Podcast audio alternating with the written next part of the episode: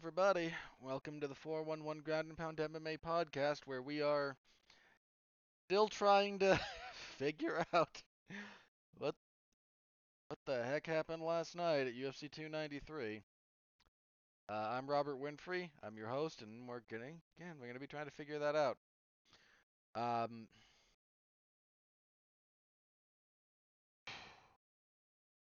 I, I got to do the intro spiel, or I'll forget to do it. So let me let me do this. Please interact with the product, like, comment, subscribe, star rating, written review, whatever is applicable to your podcast platform of choice. That's all very helpful.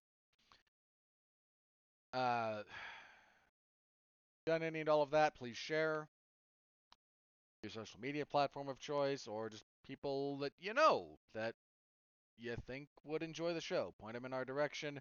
Deeply appreciate any and all the assistance you guys can give to the program in that respect. Uh, it means a lot to me. Um, uh, let me apologize a little bit off the bat here. We're coming off of UFC 293, and one of the perils of doing this the immediate day after an event is sometimes it's difficult to figure out what you want to say about certain things or to really kind of dig into specifics of technical application, tactical decision making, the whole nine yards there. Um, but and we had a weird, weird. That's a good way to describe it. There, there was a thing, the main event in particular of 293, that I'm a lot of us I think are still trying to wrap our heads around, and I we're rewatching tape and we're trying to figure this out, like what happened and how did we get there. And I've been doing this uh, the last couple of days with a fairly heavy heart. Uh, this year has kind of sucked, personally. Professionally, it's been a little up and down. Um, you know, some good stuff, some bad stuff. That's the nature of professions. Uh, the podcast is doing, eh, it's pretty, pretty static. It fluctuates a little bit, like most podcasts do, especially related to the cyclical nature of MMA. Because sometimes you got time when people don't care about what's going on, and you're less likely to listen to a podcast like this. And I get it, I do. So there's that. But um, yeah, personally, I mentioned I may have mentioned this here probably. Um, back in March, we had to put our uh, the family dog down. She was, you know, what?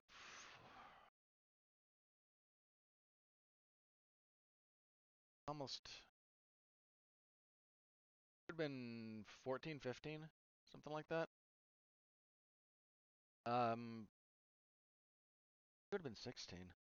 She had just turned 16 because we got her when she was four and we had her for 12 years.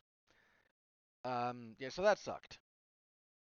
And then, in that same vein, earlier this week, uh, Thursday morning, the family cat passed away. He was 16, and we had him for 16 years. So that's been, you know, a bit of a cloud over this, and uh, again, it's just 2023 has sucked. Can we just say that out loud? We at a point where we can say that? I'm not saying every individual minute detail of everything about the year has been terrible. There's been good stuff. Dude, boxing's had a heck of a year. Boxing has given us a bunch of great fights. And we'll and there's a decent chance we'll get the second fight between Spence and Crawford uh, before the end of the year. Boxing's been on a roll, but man, movies have kind of sucked. See my Damn You Hollywood podcast if you're interested in my thoughts on that. And I don't just mean like box office returns being down, they are, but like the quality has not been good. TV's kind of been lousy, right? You can find some stuff, but on the whole, it's just it's the the trajectory, man. It it has been downward. Then you know personal stuff that just kind of sucked, and I you know you fight to find personal stuff that tries to offset that. And I've had some good things in my personal life this year as well, but on balance, it ain't great. It's just one of those years. So, you know, were I conspiracy inclined, and I'm not as a general rule, not in any sort of serious capacity, there is an election coming up, and it's so you know stuff happening right before we get into an election cycle, especially a national one, because here in the United States, the presidential election will be in 2024. So naturally, you know, some places are talking about a new COVID variant. There, eh. I'm not. I, I, look, man. Even if you're not conspiracy minded, and again, I'm not, lest the to the government agent listening to this, is I'm, I guarantee you, I've pinged something at this point in their random scouting of stuff on the internet. It just does seem to cycle up, doesn't it? Even if it's just even if it is more like on the genuine like coincidental track it does seem to do that doesn't it? So yeah not a great year. But that's my preamble. Thank you for letting me mention that and we're going to try and figure this out.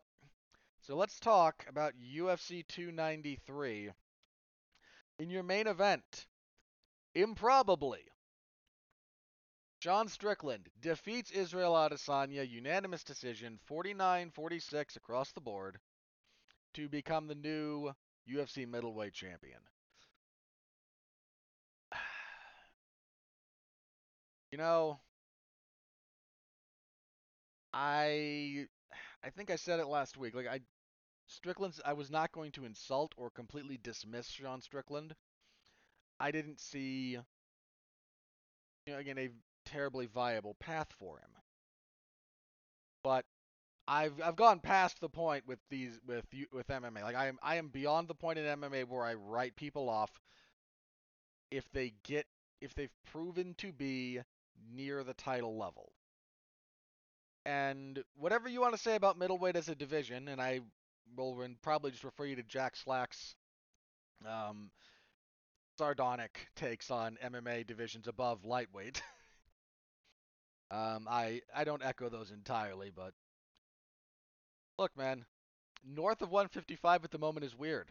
I mean, just before we get into this fight in particular, and we'll talk about the division going forward, but dude, the welterweight kind of evaporated, didn't it?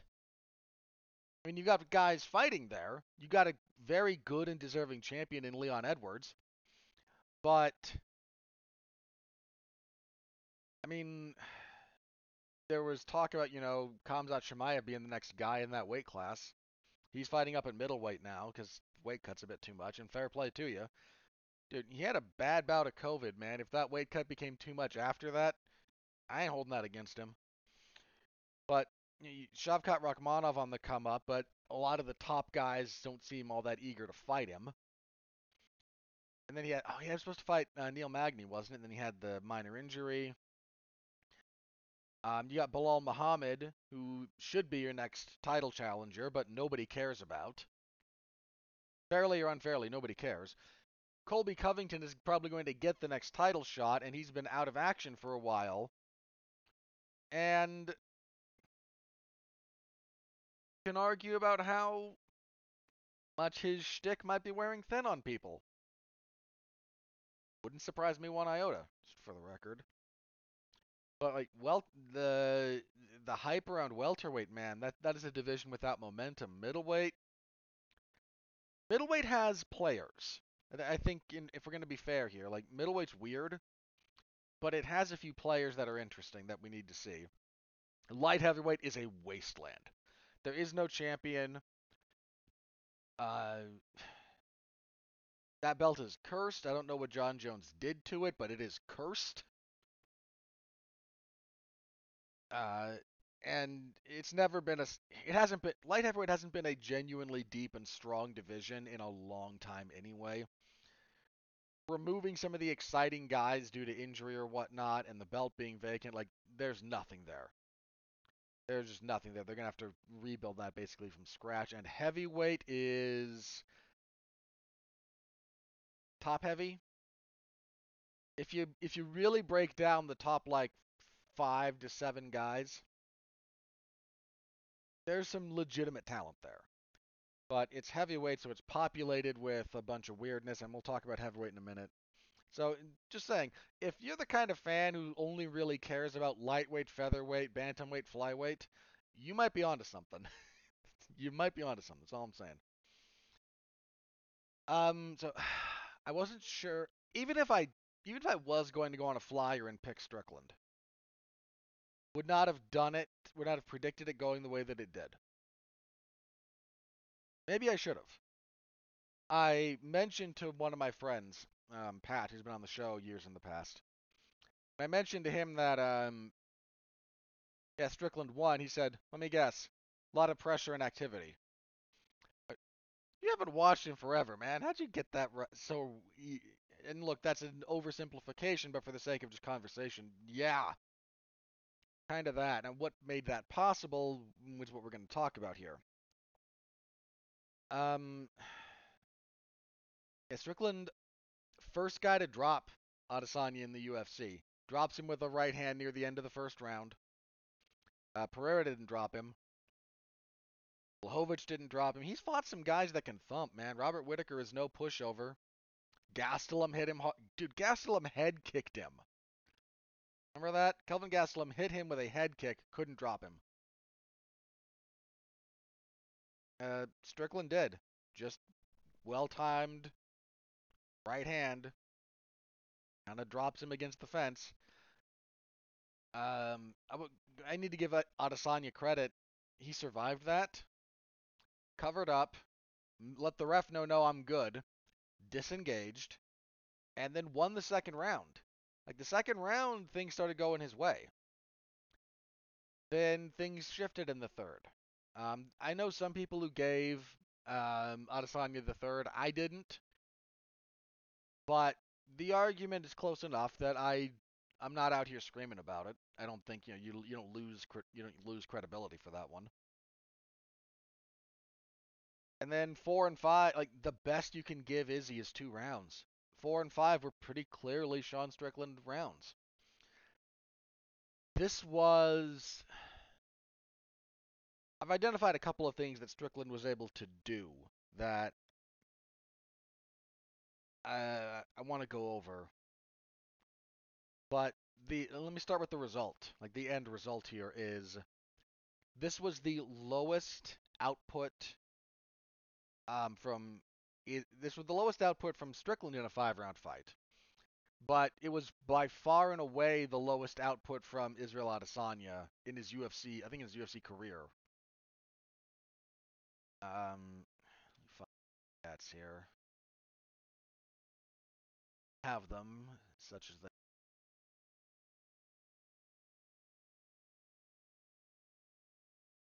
Yeah, um, total strikes. Adesanya landed just 94 of 271 thrown. He was connecting at only 34%. That's really low. He's not normally that low. Like he doesn't always have the highest output in the world, but even if he usually his his accuracy is better than that. Uh, he just couldn't get going. By contrast, Strickland, um, 137 of 259. Uh, yeah, to- they only had significant strikes between the two of them. And was mostly headhunting. Trying to figure out where they got 60. When did they count body strikes? Uh, I'll have to double check. I mean, sorry, that that's like how the people who do this count stuff, and I'm just curious about some of that, but doesn't matter. He didn't do a tremendous amount of body work. Uh, in the gen in the, like the grand scheme of things. Oh no, I know where they're getting that. Okay, I'll have to slightly correct myself there. Not a lot of punches to the body, but Strickland made good use of a, a front kick off the lead leg to the body, You usually off the lead off the lead leg. He was pretty good about poking Izzy with that one. Um, that as a good disruptor, as a facilitator of range closing, all that good stuff. So that was he had that. Um, I think Yeah. So if, again, if we look at like by round, Strickland outstruck numerically and I would argue qualitatively uh, Izzy in rounds one, four, and five. Round three, Adesanya landed a whopping one more significant strike, and I would argue the quality of Strickland's strikes in that round were better. Round two, Izzy pretty clearly, but that's the only round I gave him, and that's the only round the officials gave him to uh, the official judge, to the best of my recollection. So where did we all get this wrong? Because I wasn't the only one out here saying I don't know how he does this. There were some people who had trained with him who's, uh, and you, you wonder a little bit if that's some homerism. Uh, Chris Curtis is going to pick him because they're buddies, and that's fine. Like, I don't begrudge anybody that. There were a few people doing the, you might have thought, you know, we're taking a flyer, because there's always some people who like to just buck trends. They always pick the underdog and like to pretend that they don't when they lose consistently, and then when they do win, you know, claim, uh, I don't know, clairvoyance, some degree or another. That's, but, but how did the vast majority of us get this wrong? Like, what happened here? And there's a few things. So I mentioned the front kick, good weapon from Sean. I think the thing that struck out that stuck out the most to me on rewatch, because I was able to watch this fight again before recording the show tonight. Um, his footwork is still an issue, and I mean like the specifics of how he moves his feet. He brings them together a bit more than you'd like. He crosses. He doesn't cross them as much, but he does some. These are no-nos as a general rule. But part of the reason you have to wonder about this, like, why? Okay? Why don't you cross your feet? Well, you don't cross your feet because in wrestling it's very easy to take someone down with their feet crossed. In boxing, it's easy to score knockdowns. Crossed feet, hard to balance. You just catch someone, you get knockdowns that way pretty easily. Or in wrestling, you get takedowns. These are all bad things. Okay. But you know, can your footwork be different when you're far away from your opponent versus when you're close to them? Yes. Eh, you don't really want that habit to form. You'd rather drill the you know drill it properly and again learn the rules, learn the fundamentals, then learn when you can break them. Right? That's the general sort of strategy there. So that's still a bit of a problem for him, but his cage craft, I think, was there because people have been throwing up, you know, his fight with uh, Alex Pereira, kind of being like, you know, this guy's your champion now, or you know, ins- um, implying that the only um, Strickland stuff didn't work against Pereira because Pereira actually has cage awareness, and you never saw him with his back to the fence. True. Didn't see Pereira with his back to the fence. Two things about that. One is stylistic. Pereira just doesn't like being there as a choice. And you can say it's generally bad optics to have your back on the fence. Generally. But if you know what you're doing, that's it's just as valid to be there as in the middle of the cage. There's no there's no inherent value. A lot of the value of open space can be minimized depending on like who you're dealing with and the strategy they employ. And Tyron Woodley always fought with his back to the fence as a choice. Um, some guys, especially if you're worried about um, a takedown threat from your opponent, some guys have much better fence wrestling than they do open mat wrestling. Making it so any shot they take, you can get to that barrier very, very quickly is incredibly valid. But Pereira chooses not to be there, so he constantly turns in their fight, and Strickland just is just kind of walking towards him. Strickland's cagecraft in this fight was much better. Now, Izzy is a bit more predisposed to backing up and using that barrier, again, especially if he's worried about being taken down. Wrestling in open space versus wrestling against a wall or a cage, they're almost two different sports. They're, those are almost two different activities. Not a, it's it, again, that's a bit of a stretch because a lot of the fundamental principles still apply. But and what this is some of the um like you can watch someone like uh, when uh, Khabib was training at AKA. They'd have amateur wrestlers in. In straight amateur wrestling, you know, it's not that Khabib's bad at it, but that's not his forte. He takes guys who are much better than him in pure wrestling. You introduce a wall barrier, the whole equation changes. So, Izzy's not afraid of the fence in that respect.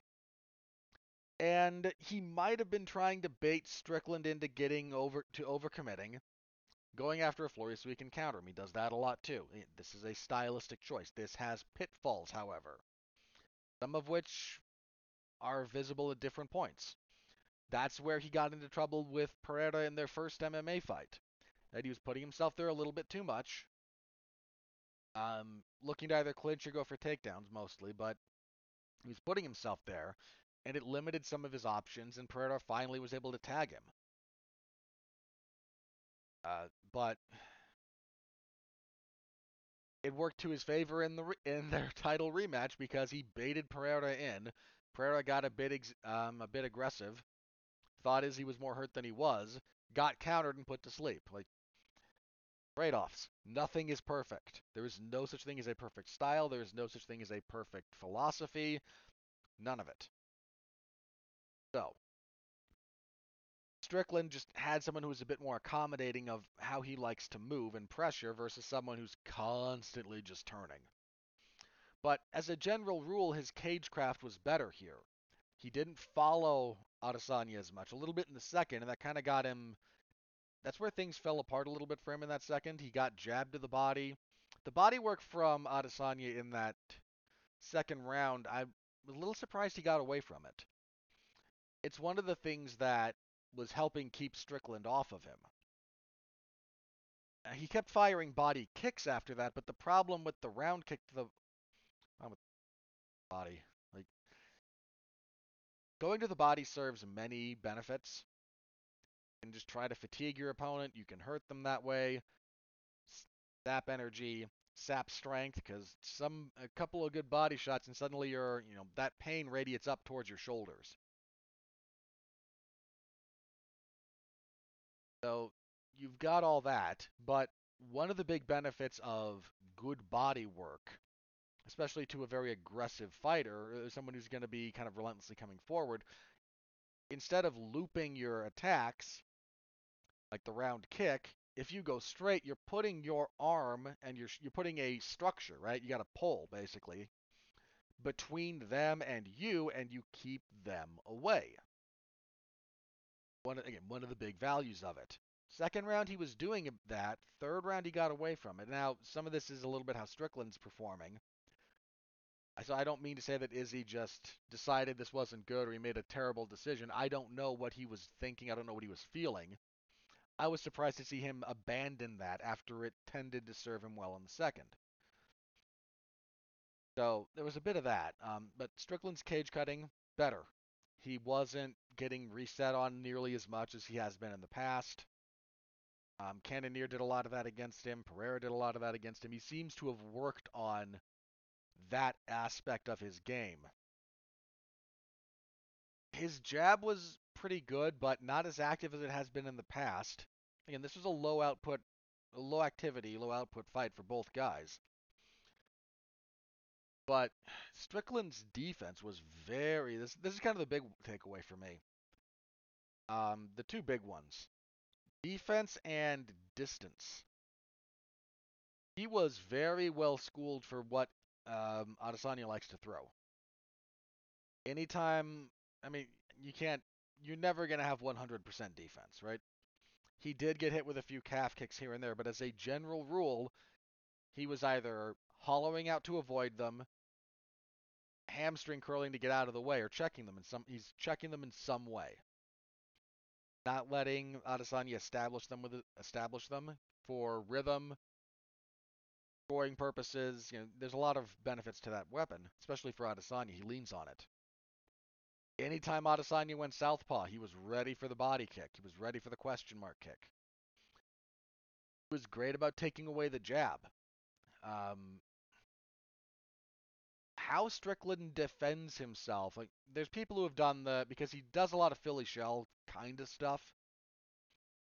Uh, there's a lot of people who did the, you know, Floyd Mayweather thing, because Floyd Mayweather, the most, probably the most famous recent practitioner to really employ that constantly. You watch Floyd in his, if you watch Floyd Mayweather's career, that was not his exclusive guard position, but he used it a lot.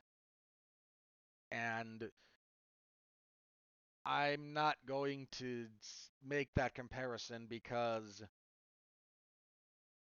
if you watch Floyd, he's like that's how you teach it. I don't mean that he was textbook in every respect, but you want to teach people to do that. I don't think you want to teach people to defend the way Sean Strickland does as a general rule. Strickland's defense works for him most of the time it, for a couple of reasons. Um, one is just the way MMA strikes, uh, phrasing it that way. But punches in MMA tend to come at different enough angles from how they do in pure boxing that your defense can be your defensive position. It being more active is more beneficial. So one of the things you see in boxing, and I don't advocate this for boxing, but boxers do will do a lot of covering, right? You don't see much of that in MMA because you don't have the same tools to cover the same real estate. It doesn't mean, you know, fight with your hands down. It means good boxers do plenty of parrying and block in addition to just blocking. They parry, they deflect, they shoulder roll, right? Strickland does a fair bit of that, but he's adapted it for MMA and he's married it with a really solid feel for distance. It, not perfect, but really solid. If you watch a lot of the stuff, he does a lot of um, very efficient deflection. He's good about disrupting punching lanes he's good about like elbow blocking or shoulder rolling, and he's good about doing them small. Look, good footwork, good head movement, good defense. It's small because you don't need much. You know, um, the difference between winning and the difference between missing and hitting is, I mean, how small do we want to measure? It doesn't matter if they if you if the other guy misses you by an inch or a mile.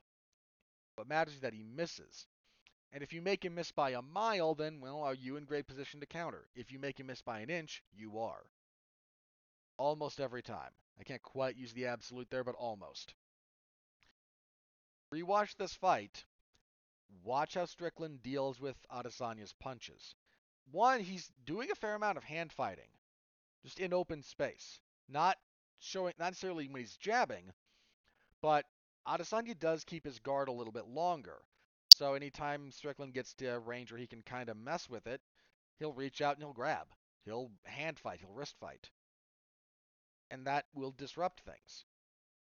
He's pretty good about shoulder rolling. He was ready for both stances. He was ready up and down with defense. So he's ready to block, parry, deflect, roll, check, cross check.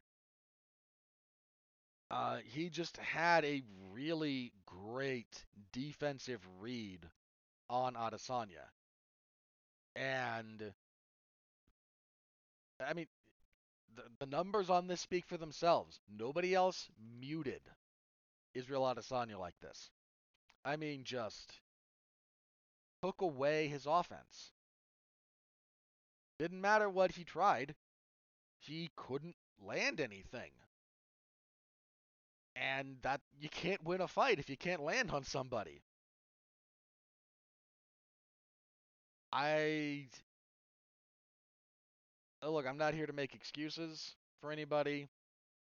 I'm I'm trying to figure out what happened, and occasionally when you try to figure stuff out, you wind up uh, it winds up sounding like you're excusing it, or you are like, oh no, if not for X, then Y. Like that's kind of self-evident. But and yeah, Adesanya couldn't get his jab going. Um, Strickland just again deflected it, slipped it, was ready and willing to counter. Found a few good punches in awkward positions. He never got out over his skis, which is a big thing Adesanya tries to punish. You overcommit, he tends to get you. The only time Strickland did something that could be considered overcommitting was after he dropped him. And um, once that once he realized that wasn't going to be the finish, Strickland reset. Uh, I don't know how long Strickland's going to hold the belt. Um, so, uh, so a couple of other things here. So, what could Adesanya have done differently? I hate doing this because that dude could kill me. I'm I don't make any I, I don't I don't have any illusions about this. But what are some weapons that would be maybe more efficient? Um,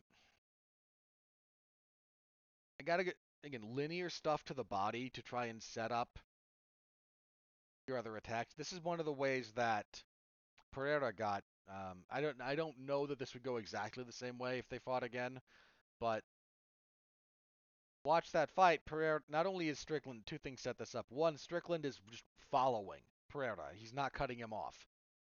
If you just follow the other guy, that's a good way to get hurt. Pereira jabs him to the body so much that he starts reacting. He starts reaching to parry it. Well, he reads a body jab. Body jab doesn't come, but he reaches for it and then left hook drops him. Right? So, body work in general might have been more helpful. More linear attacks. Part of the problem with Strickland's defense, if you're if you're Adesanya, right, he's disrupting all your linear attacks. So what do you do? Well, that means you have to go circular. I mean, the time he got dropped in the first, he was throwing a left hook, but there's um. Okay, I have one of these. Co- uh, allow me to introduce one of the contradictory sayings that um, is very martial arty. That um, I've told you guys this before. Like my my base for training is American Kenpo, and the founder of American Kenpo, Ed Parker, had a um, had kind of a saying that went along with one of the concepts he developed. Uh, and it, but he expressed it in the following way: that you know, lines beat circles and circles beat lines. Now, if you don't think about it, if you don't think about it in the right way, and not just the right way, I'd say the right way because that means like, oh no, if you if you don't, eh, it like it implies when I say don't think about it the right way. If you take that purely at face value, it sounds contradictory. It's the same, but it's the same logic.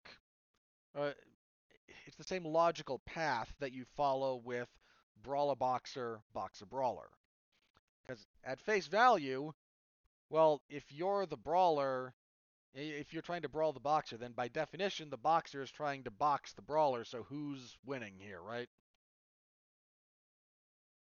But it's about intent. It's about your, it's about, you know, what, what are you doing? If you, if you're dealing with an opponent who's throwing more circular attacks, straight lines. Or if they're moving in a circle, a straight line cuts them off, a straight line to intercept. If you're dealing with someone who's very linear, circle. If you're dealing with someone who's just walking at you, turn them.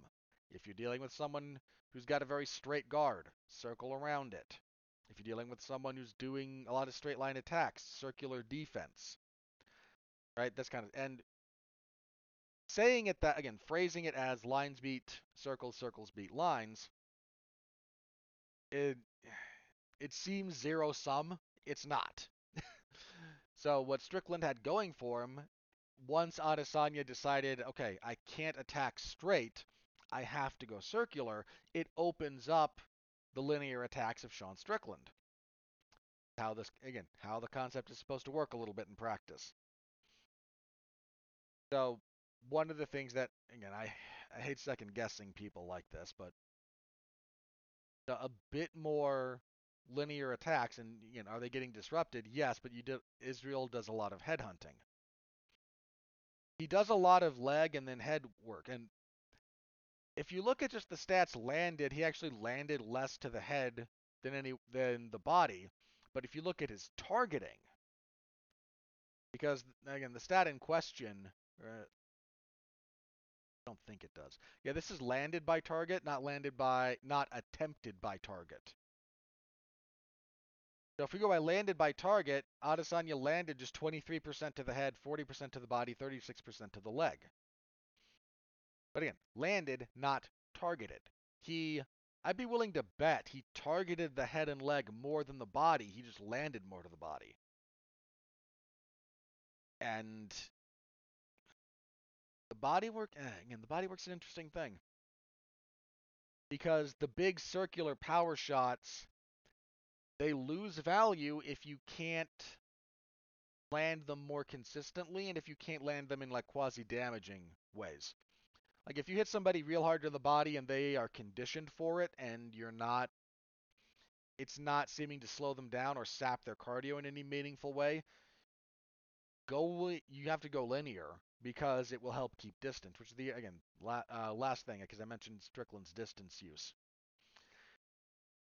He had a real good ability to counter Adesanya's kicks, not necessarily with strikes, but if he'd hollow out away from a kick, right, withdraw the leg, create the concave space, Israel's kick goes through. When he returns to his stance, he's just like two inches closer. And being able to go from the very kind of uh, like the, the latter part of kicking distance to inside where kicking distance because where kicking is much more difficult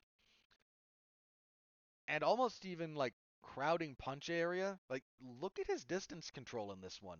It's really good and it's really interesting especially for the guy on the front foot. He's constantly able to get to a spot where he's going to hang out induce something or Adesanya throws something he either checks avoids or eats it and just decides to move in gets that other inch or two closer, and the entire dynamics of the exchange have changed, again, by virtue of the real estate, by virtue of proximity. That changes everything.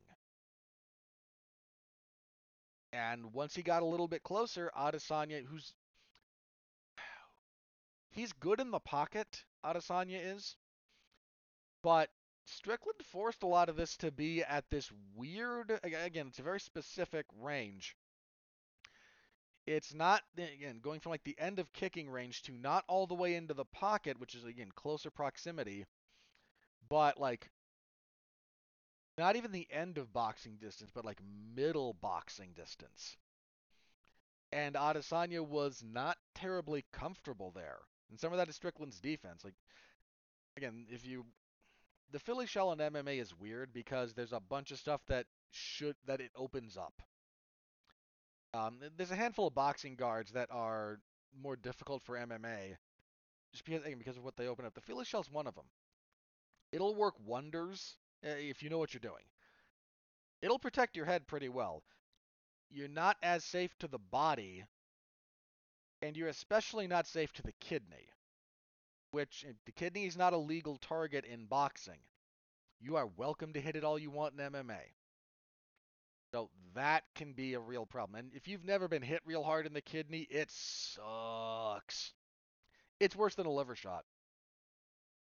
Um, they're rarer because reasons, but I would. Uh, what's the uh, what's the line I've heard about this before? I've I've used it here before. Um, if getting hit in the liver is like getting hit in your soul, getting hit really hard in the kidney is like getting hit in your soul's groin. Like it's it's just the worst. And it's a again, legal blow in MMA. Surprise. So that's what and it's open when you use again kind of the Philly shell setup. The other thing the Philly's shell makes you a little bit more vulnerable to is some of the kicks. You can still deal with it, but it's a little bit so kicks are kind of an issue. The other thing it help it doesn't help as much. You might think it should it should, but if you're not a strong clincher, I would avoid it in MMA because you're basically giving up the le- the opponent's left underhook with your right hand position, right? Your right hand is high, your left's low, so your left can get in there and you can get your own underhook and get inside position with that. But it's real hard to get your right down and into proper position in time. So you frequently will wind up in 50-50 clinches, and if you are not strong there, then you're not going to be 50-50 very long. Um, and, I mean, takedowns is more about footwork in some respects, so and that's upper body position too. Like there's a whole that's all stuff that goes into. But if you want good examples of some of the Philly shell stuff and what it does, again, Mayweather's a good example. Um, dude, James Toney in his, you got to get prime James Toney. You can't wait till he gets like fat and old. But um, if you watch the best of James Toney, he operates out of that a lot, he operates out of that a lot in the pocket. Um, so it's one of those things that there's some stuff that is from some of the disparate elements of combat sports that make up MMA that's starting to filter into MMA. Some of them just take a bit of time to properly tune to not just the wide variety of things you have to consider, but your style, what you're doing with your opponent. I mean, do people use? Uh, I'm surprised it's not more cross guard in MMA, to be candid. Uh, cross guard or crab guard, the other thing it's called. Because Poirier uses it, sort of. He sort of uses it. Um, when he gets defensive, he's got um, what, do they call it? like the hillbilly shoulder roll? Um, he does kind of like half cross guard. Um, Matt Burnell used a lot of the cross guard. I think it was Matt Brunell. Um, there's again, there's part of the reason people don't, I think, is because it's a little bit harder to deal with your hips getting attacked. But it opens up good elbow strikes, which is actually one of the other things I was surprised. Surprised no elbows from Adesanya, especially once Strickland got a little bit closer. Um, if your if your punches are a little bit smothered, turn that sucker over, man. Um, especially another thing, like especially if you can't hit someone hard enough to get them off of you, change your punches to elbows and just cut them up. If you can't stop them with again the blunt force of your fist, put something harder. Your elbow's harder than your fist. Put that in the way of it. And you can't generate as much force because there's not as much time and length on the lever, but they're still va- they're they will still they'll, they'll end your they'll ruin your night, man, if not longer. So let's talk a little bit about the title picture here. Um, if if I go on for a while about this fight, it's because there's not a lot about the rest of this card to talk a whole lot about, but we'll we'll get to that. Um, so yeah, Strickland, man, MMA is nuts. You have a guy here in Strickland who is just fundamentals. Some of them even you can argue not that great. Like again, footwork, we some of it needs work. But he makes it work for him. He didn't do much in this fight other than pressure, cage cutting, really good defense, and a 1-2. He threw and a front kick. He threw a, like one or two left kind of body kicks, but mostly it was a front kick. He didn't clinch. He didn't knee. He didn't elbow. He didn't go for much of a takedown. Handful of good ideas and being incredibly well schooled for what Adesanya brings. This is kind of the big. It's not just Adesanya. This happens to everybody. The more you fight and the longer each of those fights goes, the more tape there is on you, the more people are going to figure you out. Adesanya had a massive lead on this division for a long time because his striking was different. His feinting game flummoxed people, and he was really good about weapons at different distances. He was good about locking you up with feints. He was good about chopping at you. He was good about annoying you and getting you to overcommit and then countering you. Like he had a giant lead, and people have kind of figured it out. You have if someone like me can pick up on a handful of things that Adesanya does reliably, people who know a lot more than me, especially you know MMA coaches, who look at the stuff a lot more than I do in a lot more detail than I do, are going to pick up on a lot more. And you just get to a point when your habits and your tactics become known, and you have to deal with that, or you know, not, I suppose, but that we're kind of at that point with Adesanya. There's enough tape on him and enough very good guys, coaches and fighters have dealt with this problem. Eventually, man, that tree falls. Eventually, enough people taking enough swings of the axe, it falls. And credit to Strickland, credit to his coach. Um, he trains out of Extreme Couture, so that's Eric Nicksick. Dude, for just a second, can we appreciate Eric Nicksick? That guy, I don't know if he's the head coach at Extreme Couture. He's the most public-facing one, so he does. He's the one that travels with people more often than not. Like, I remember when Extreme Couture was one of the big MMA gyms, and I saw its fall from grace. And to see it now rise again in prominence, I mean, look at the guys that come out of there now. You had Francis. Um, you look at the people who have gone there to try. No gym is necessarily going to be perfect fit for everybody, but that was a gym that had prominence, fell on hard times, and then rose back up. That's hard to do. It just is.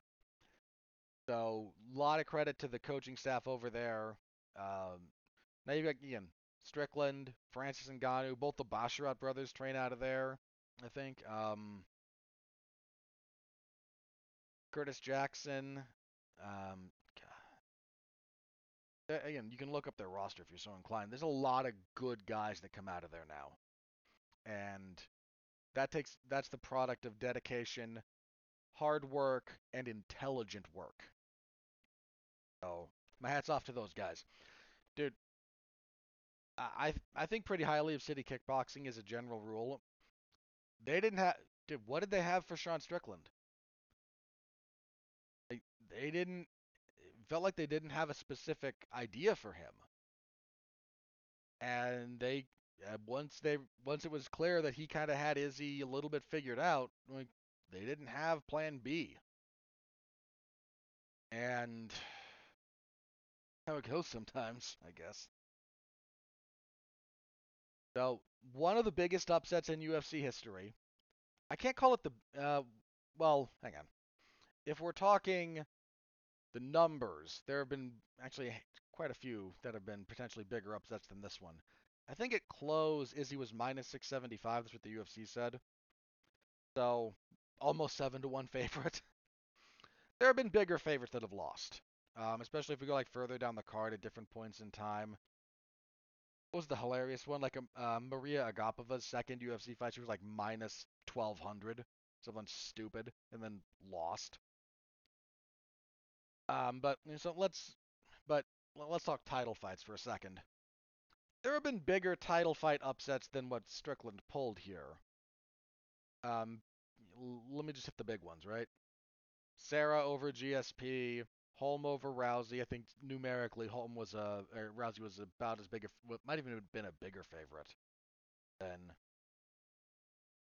um, Adesanya was here. Um, Pena, I mentioned, I mentioned Pena, no Pena over Nunes. Um, but I saw this phrase this way on Twitter, and I think this is the maybe the better way to look at this. I think this is the biggest UFC title fight upset that did not end in a finish. Again, what do those ones have in common? Finishes. GSP got stopped by Matt Serra. Holm, Holm's, you know, win was not a fluke, you know, definitively not, but a finish. Pena, Nunes gassed badly, faded, got choked out, then you know avenge the loss, but finishes.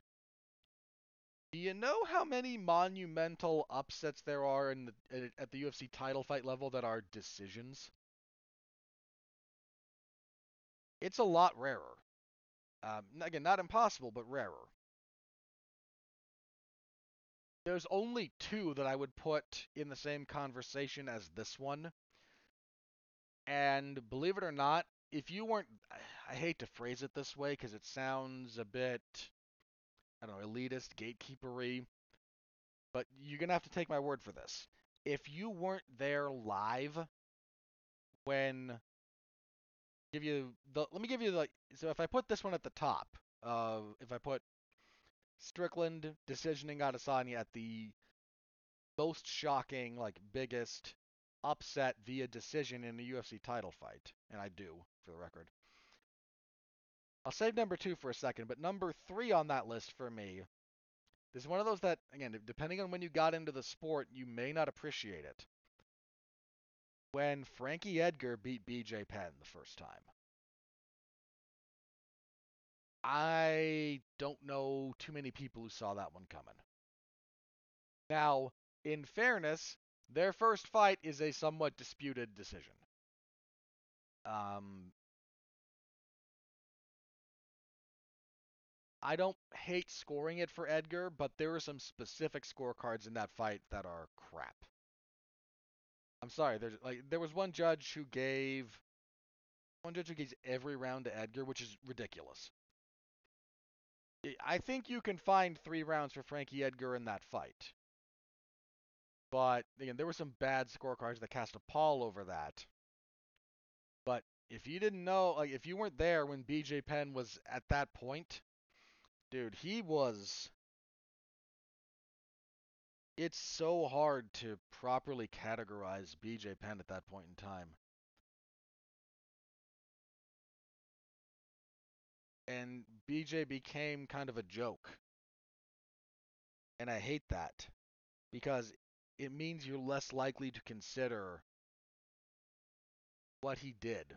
His run at lightweight is one of the most ridiculously impressive things you'll ever see. Returns to that division, massacres Joe Stevenson. One of the bloodiest fights you'll ever see. Not the bloodiest, but it's it's up there, man. Cuts him open, gets him in a choke, and is choking him so hard that like the cut on his forehead like starts spewing harder. Like real pressure on that choke. Just again massacred him fought Sean Sherk after that and obliterated him. Um, jeez, who was too long after that? Was it Kenny Florian next? Florian didn't have anything for him. He beat the crap out of Diego Sanchez, dude. He cut, he hit Diego Sanchez with a head kick. Um, that opened up this horrible cut on Sanchez. Looked like he'd been hit with an axe. I mean, one of the worst cuts that like again, Stevenson fight was bloodier. The cut he opened up on Diego Sanchez, one of the like, it's a horrible cut. It's just. He was he was impossible to take down. He was impossible to control. You couldn't really outstrike him. He had a slick jab. He had power. If you could hit him, you couldn't hurt him. He couldn't be cut. He was a mythic figure. And Frankie Edgar beat him. Now, there, and again, that first fight disputed. Rematch was not. Frankie won that rematch clean. And the less said about their third fight, the better. But if you weren't there live, you don't appreciate it. That was a massive, massive performance and upset from Frankie Edgar. Now we look back on it and go, yeah, Frankie Edgar's it's like freaking Frankie Edgar. Like, of course. But, dude, if you weren't there, man, this undersized lightweight taking on this unstoppable force of nature in that division and doing what he did. Huge. Number two on this list. Now this this would have been number one prior to 293. Another one you don't if you weren't there, man. Uh, that it's one of those moments that if you weren't present for it can never fully be recaptured. But Randy Couture coming out of retirement to beat Tim Sylvia 50 45 across the boards Nowadays, that first round might be 10 8. It was. Look, there was a lot of apathy and antipathy for Tim Sylvia at that point. He was coming off of. He was either coming off of the um, the third fight with Andrei Arlovsky or his title defense against Jeff Monson. I don't remember which. Both of which are terrible fights, by the way. Just terrible fights. Um, but people weren't liking Tim Sylvia, but Randy Couture was old. He was again coming out of retirement after he retired after the third fight with Chuck Liddell, I think, memory serves. Uh, when Chuck had knocked Chuck had knocked him out twice, been stopped twice in his last like three fights, and he's gonna fight this, you know, six foot eight, whatever that. What was Tim? Uh, Tim Sylvia's a giant. I want to say it was six eight or six nine. Yeah, six eight. This enormous man, who, yeah, he had a couple of lackluster fights that people didn't like, but he could end your night, man. And Randy Couture comes out of retirement, and like five seconds into the first round, inside leg kick, overhand right, drops Sylvia, gets on his back, rides out the round, and just if never, you never would have predicted that. I, I know some people did. I'm aware of people who are like, yeah, Randy's got this. Don't know how, don't know why, just a feeling, and I don't like Sylvia. But to see that happen over five rounds, like, dude. uh, now again, we look back on this and go, yeah, Randy Couture, legend. No, no, that's why he's a legend. That's why he's a legend. He'd done great stuff before that. He was already a former champion at heavyweight and light heavyweight. Coming out of retirement and beating Tim Sylvia, like that was his moment of like that's his ascension. That's when he became that's when he went from a great fighter to an all-time legend. And and this one, again, I don't know that I'm not trying to put Sean Strickland in the same category as Randy Couture. Their careers don't have that much in common, but if we're talking about like the moment, doing this to Adesanya over five rounds, I never would have guessed it. Never would have guessed. Before I move on to the state of the division, other thing I never would have guessed. So, as it, I'm going to use a word here that is a that is now a slur. And I'm going to say it for the sake of clarity. So if this is about to offend you, I apologize. I'm only going to say it once. But if you had a prop bet for UFC 293, and if if I were setting this line, it would I would have put the over under on fighters using the word apologies in advance if this offends anyone. I don't use this word in conversation. I'm using it for again for the sake of clarity here because saying the F word has a couple of different meanings. But if I would have set the over under on fighters who use the word faggot, I apologize again, at one and a half, that's about where you set that, right? Like, okay, then you got a bunch of fighters here. You know, I'll set the over under one and a half. If you take if you took the over on that with the rider that none of those instances of that word would come from Sean Strickland, my man, you got paid. Like tacking that rider onto it must have must have jumped your odds up astronomically, and he didn't use it. Two other fighters on this card did. We'll get to that later. Um, but man, Dimitri uh, Demetrious Johnson said it right. You know, people out here acting like it's the mid '90s again. And look, guys, we live in a world that does not deem that you know word acceptable in public conversation. I don't use it in private conversation either. I'm like I grew up in the 90s. Okay, I don't give out my specific birthday here, but you know, I'm closing in on 40.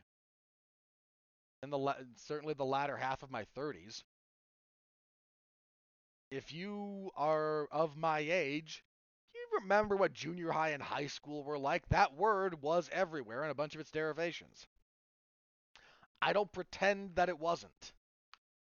I choose not to use it because, again, where we are with society. But, eh, I mean, it's there's a similar disconnect, I think, with that word and the N word, which I don't like even quoting, but that's kind of my point, isn't it? If you were born like 2010s or even like the late aughts, you probably have always thought of the six letter F word as a slur that you don't like hearing and you may not even like quoting.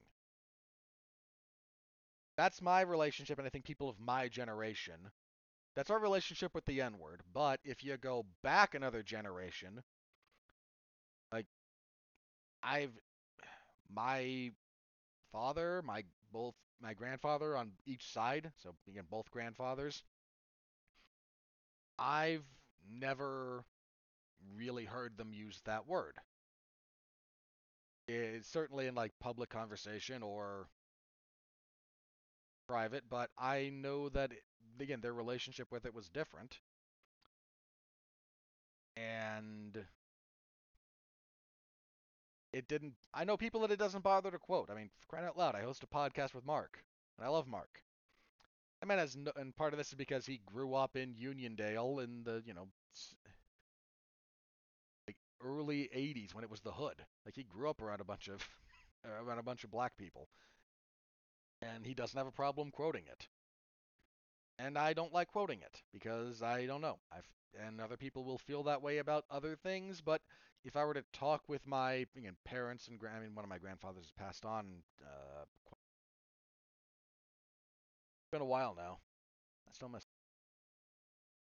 but like you know was that part of the general vernacular growing up in the areas that you grew up in? I have no doubt it would have been. That's just where the world was, and the question is, do you move with it or do you not? And in, in the case of some MMA fighters, apparently the answer is not. And I mean, I might. Do I want to give Kape half a pass because English is like his second or third language? It's he still could choose better. The other guy, there's no excuse. Like he's just trying to heel on the crowd. I I know, but like, dude, be more creative. Um, but yeah, again, no slurs coming out of Sean Strickland. Two other fighters did. You know, again, if you took that bet, I you got paid, man, and I'm happy for you. So the state of middleweight is now awkward. Um, Dana White at the post-fight presser said, "Yeah, rematch makes sense." It does not. Well, one, we don't do that, right, Dana? Right? We don't we don't make fights the night of, right? Unless we do, of course. So, let me just let me give you my two cents on this. Izzy getting an immediate rematch with Alex Pereira made sense. It was his first loss at middleweight. He had a long history as champion. They had built in history. And there wasn't really a ready made number one contender, believe it or not. Um, there were some timing issues with uh, like Whitaker, and we didn't know what was up with. Like, there were there was enough flux, and Izzy had enough wind at his back from his title reign that I think it was appropriate. It is not here. It just isn't. Sorry. He is one and two in his last three title fights. That's reality. I think he's only four and three in his last seven. Because you have the Blachowicz, Pereira, and now Strickland. Like, I'm not here. I am not saying Izzy is not a great fighter. I'm not saying he's washed. I'm not saying any of that. We're talking about is an immediate rematch warranted? No. It's not. What about this fight makes you this was not a weird stoppage? This is the other thing about how Strickland did this. This was not a bad judge's call. This was not an injury. This was not a cut. This was not a ba- again a bad referee issue. This was nothing. It was a straight up five round fight, and Strickland clearly won four rounds. What's the case here for a rematch? There is not a meritocratic argument for it. Uh, sorry, does not exist. I can tell you why the UFC wants to do that. And there's a couple of reasons. One, they're not happy with Dricus du Plessis not taking this fight. Eh, by the way, let me just brief aside here, because we're talking about the state of the division. The UFC being a little bit pissy at Dricus for not taking this fight. The man fought Robert Whitaker less than two months ago. A, a, you wanted like a six week turnaround from Bobby Knuckles to Izzy with all the wear and tear you'd already accumulated? No. I don't. That's ridiculous. That's it. That is absolutely ridiculous. But the UFC uh, fighters, again, the UFC is not your friend. They care about their schedule. They do not care about you and they never will. Understand that. So because he, man, for, you know, health reasons or just turnaround or whatever it was, said, no, that's unreasonable and unrealistic. UFC got pissy and like, well, who knows who could be next? And, but look, there's heat on Dricus du Plessis and Israel Adesanya. Dude, you brought him into that cage for a face-off. You didn't have to do that. You did, UFC production-wise. Just what? You just assumed that a guy who went through a six-week training camp and and then fought Robert Whitaker would be ready for a six-week turnaround to fight Adesanya? Do you know how stupid that is? but you wanted to keep your schedule. Now you blew it up. So, but again, there's heat on that fight. There's not heat for DDP and Strickland. So try to get the belt back on Izzy, then we can do the All Africa Showdown. I mean, that would have been historic. Right? That would have been. I think that would have been the first time in UFC title fight history you had two African born fighters fighting each other. And I'd ha- I have to double check that one, but I'm I feel okay saying that. And if I'm wrong, again, it's probably what would make that wrong. Um, let's see. Usman never fought. Of course, there's I don't know. I don't think Francis did. Let, let me double check Ciryl Gane. I'm 90% sure he's like Basque from the Basque region. Yeah, yeah. He was born in La, uh, La Roche-Lyon, which yeah. So he's again native French. Um, yeah. It it genuinely would have been first time you had two native Africans fighting each other. And yes, DDP is a native African. He was born and raised in South Africa. Please spare me your nonsense. Would have been big. And you crapped all over it because you needed a title fight for this card, and Volkanovski's still recovering from surgery. And yeah, you just your schedule, man. You are UFC is shooting itself in the foot over and over again. Neither here nor there. So they're going to try for that. They're, I think they're playing coy with this a little bit in the sense that again they're mad at du Plessis, so they're going to try to screw him out of his rightful title shot, and he is the rightful number one contender. Let's make no bones about that.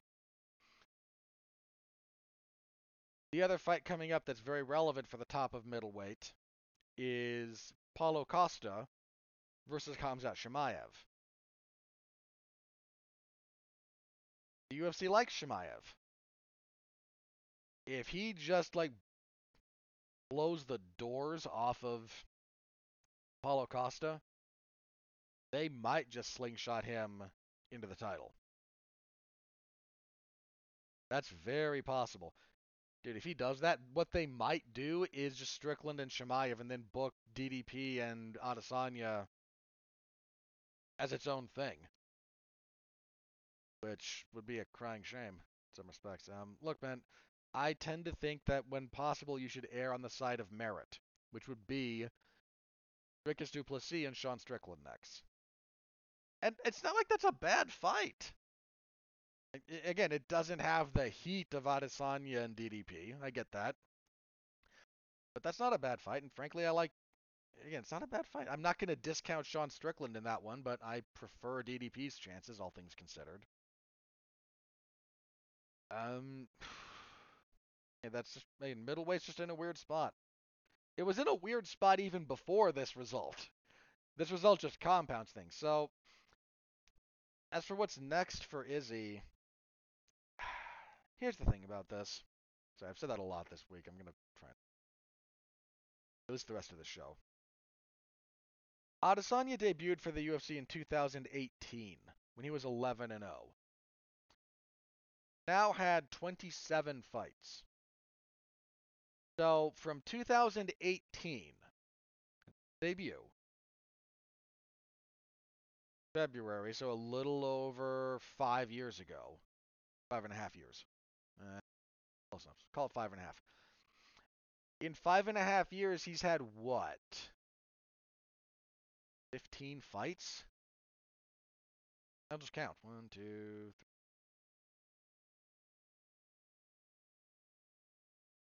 Sixteen, excuse me.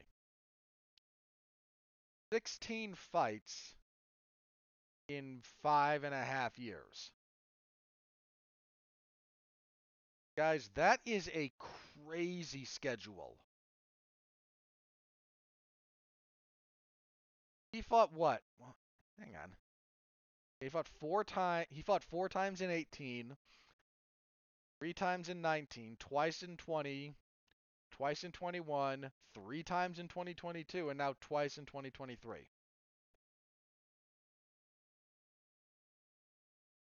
One, appreciate that man's uh, appreciate that man's regularity. He's like clockwork almost. Second, dude, if you take a bit of time, no one's gonna blame you. No one who ma- I mean, I don't know. The UFC might because the UFC's pissy, but dude, take a bit. I think I heard Demetrious Johnson talk about this um, in his reaction because he was watching it live and then recorded, it so it's on his YouTube channel. Uh, one of the other things he mentioned was, you know, Adesanya, be, you know what you're dealing with. It might be very sophisticated, but you know what you're dealing with. So there's a bunch of stuff you should be doing and minding in the space in the general scope of an MMA fight that you don't necessarily have to worry about with Izzy. And this has been true of a lot of fighters. It, it, it changes what you can do. And Adesanya's current game has kind of been figured out. He needs a wrinkle. And the fact that he has improved as much as he has while keeping that schedule up is remarkable. But I mean, would anybody blame him if he took eight months and just, you know, worked on a couple of things, worked on his game? Don't worry about a fight. Don't worry about prep. Don't worry about tape study. Let's just let's pick a couple of things here that we want to add or refine and let's work on your overall MMA game because we need something we need something new here. We don't have to be drastic, but we need something we need a new dimension. He might move up to 205. That's kind of been on the table for a while, so I don't know. I the only thing I would like out of him, and I mean this for like his well-being and whatnot, dude, there's no rush.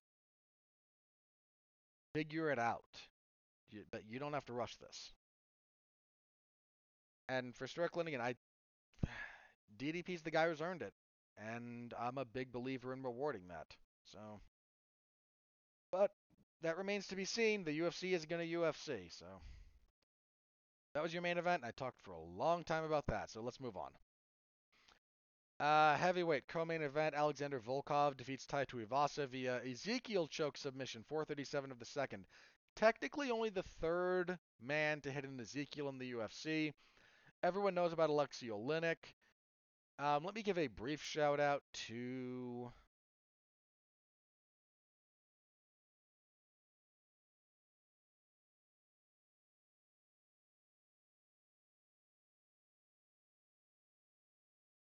Um, uh, yeah, Remco um, Pardoel.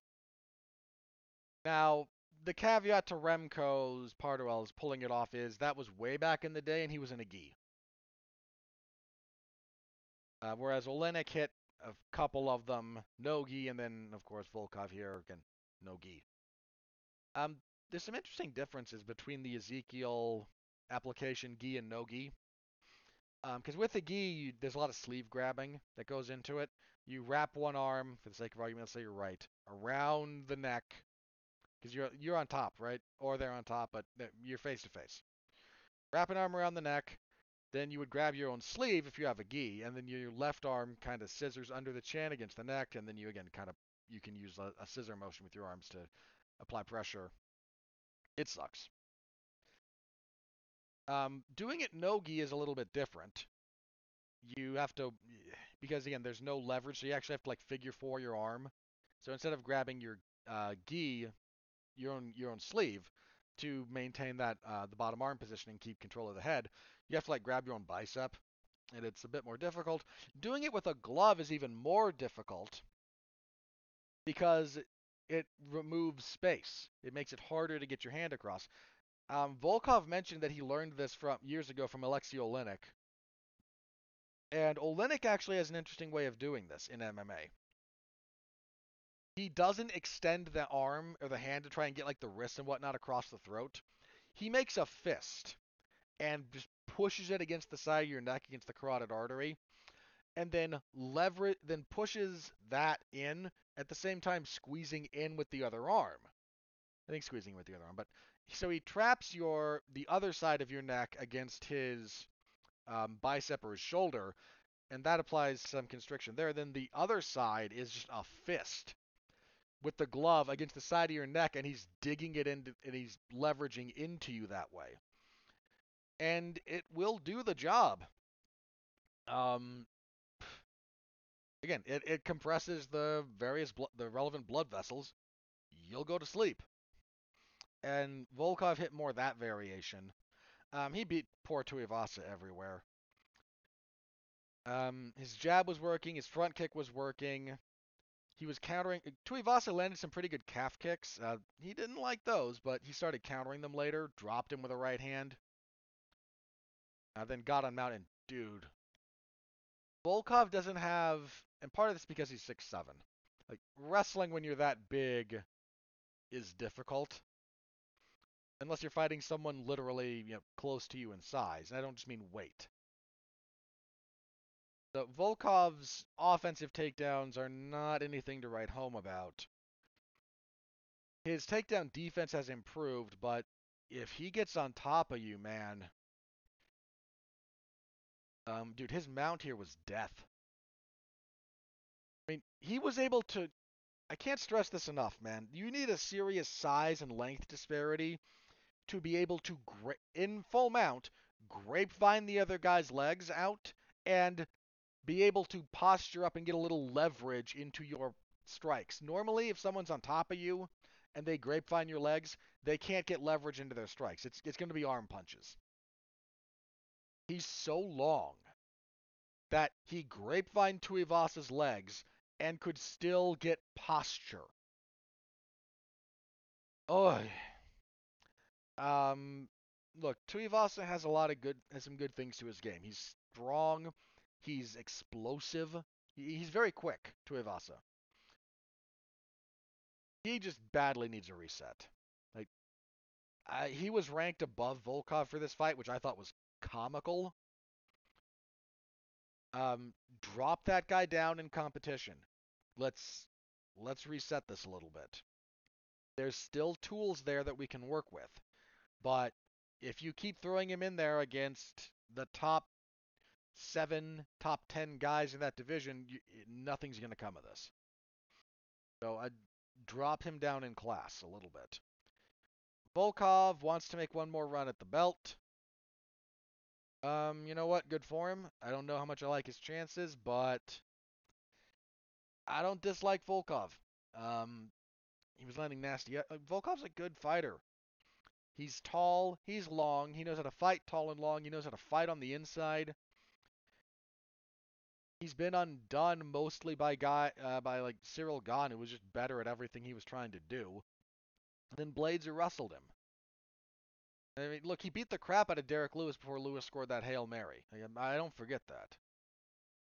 Oh, I don't know. He he's also fought a lot of guys, and that just make it means there's a lot of rematches potentially that aren't all that interesting. But you know, good for him. And for Tuivasa, like drop him down in class. Like let's try to rehab this guy a little bit. He's still he's 30, so he's still young. Let's try. There's time to fix this. Uh, flyweight Manel Kape deleted, uh, defeated Felipe Dos Santos for unanimous decision, 130-27 to 29-28. Um, this this was your fight of the night. Yes, it was. Um, Kape, one of our slur slingers at the end. Um, this was a really good fight. Look this one up if you didn't get a chance. It's good. Um, credit to Dos Santos, who took this fight on short notice, replacing Kai Kara France. Came in and fought his butt off. Great chin, man. Manel Kape, once he dialed in, he was lighting him up, and Dos Santos never went down. Um, good chin, good pursuit of the fight.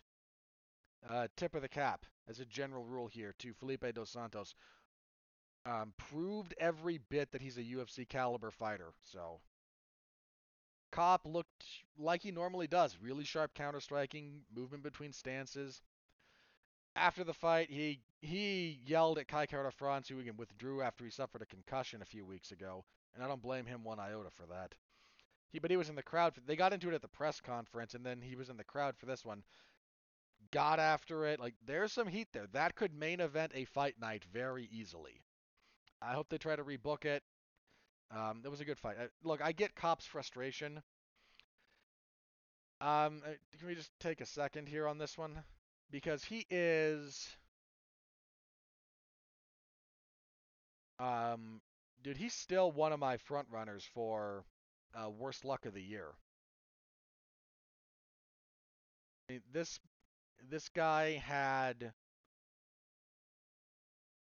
um first of all his UFC debut got pushed back by two different canceled fights his debut was a loss to Alexandre Pantoja, now the champion, a pretty good fight. He lost a close split decision to Matheus Nicolau. He missed weight when he beat Ode Osbourne, but knocked him out in the first round. Knocked out Jalga Zhumagulov. Then had two fights fall through. Finally got, um, which pretty much wasted his 2022. Like, he beats Zhumagulov December of 21. Has a fight fall through in April and then has another one fall through in June before finally fighting a year ago, again, a year later at December of 22. His 2023 had a fight with Alex Perez fall through, a fight with Deiveson Figueiredo fall through, and then this one fell through. Thankfully, he was able to stay on the card. This guy has had horrible luck in that respect. Um, but yeah, him and Kai Kara France still down to see it. Was excited for that fight originally rebook it. Again, that's a fight night main event easily. Easily, easily, easily. The UFC won't do it because they hate flyweights. Um, our next two fights on the main card, Justin Tafa knocked out Austin Lane, 122 of the first. Crappy heavyweights. Light heavyweight Tyson Pedro um, knocked out Anton Turkalj with punches, 212 of the first. Crappy light heavyweights. Um, yeah, that was your main card. Look, it was. I'm not saying it wasn't fun. I'm saying I don't know if it was worth the $80 price tag for again two mediocre quick finishes. Kape and Dos Santos was fun, and then look Strickland beating Adesanya is one of those like it's historic. I don't say that lightly. That's a historic level upset. But apart from the moment, like the fight isn't. if you're a nerd like me, the fight then there's stuff to dissect. If you're an average fight fan, it's it's there. So it, like I said, it was a weak pay-per-view on paper, and we got some fun, but we didn't get like I don't know. If I'd paid, when I say if I'd paid for it, I am reimbursed for these. so when I say if I paid for it, I'm not like that's not me saying I steal them or pirate them. Four and one is nice enough to reimburse me for expenses related to coverage. So I get reimbursed for pay-per-views. But like if I'd bought this on my own dime, um, I don't know if I would have felt like for Strickland and Adesanya, like I don't know, maybe, but again, I don't know. Like it, wasn't a strong card. Um, as for the prelims, Carlos Ulberg defeated Da Woon Jung via uh, rear naked choke. This was originally ruled a decision. The referee missed the tap, and then apparently the choke kind of wasn't where it needed to be to really put him to sleep. So it went the last 11 seconds, and then the but the replay caught the tap. It was announced that way. Fair play. Um, Ulberg looked pretty good here. Uh, I appreciate Jung's tenacity, but he struggled here, man. He got jabbed up a little bit. He wasn't able to close distance reliably. Um, just tough fight for him. Real tough fight. After the fight, Ulberg called out Dominick Reyes. I've seen people laughing about this, and I get why. We're all kind of like. Here's the thing if you're Ulberg. you're unranked. You're pretty good. And you need you want to call someone out who's likely to accept will give you some recognition. And look, again, we can laugh about Dominick Reyes being on his terrible losing streak and being finished in his last like three fights. And I'm not saying that that's unfair even in some respects. His last three?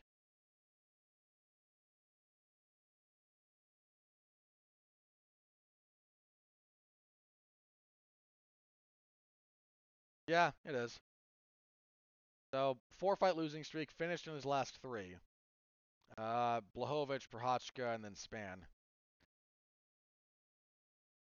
Again, we can laugh about this, but Reyes is kind of a name, and like, who else are you gonna call in this respect? Who else are you gonna call out? Again, you need someone who is beatable,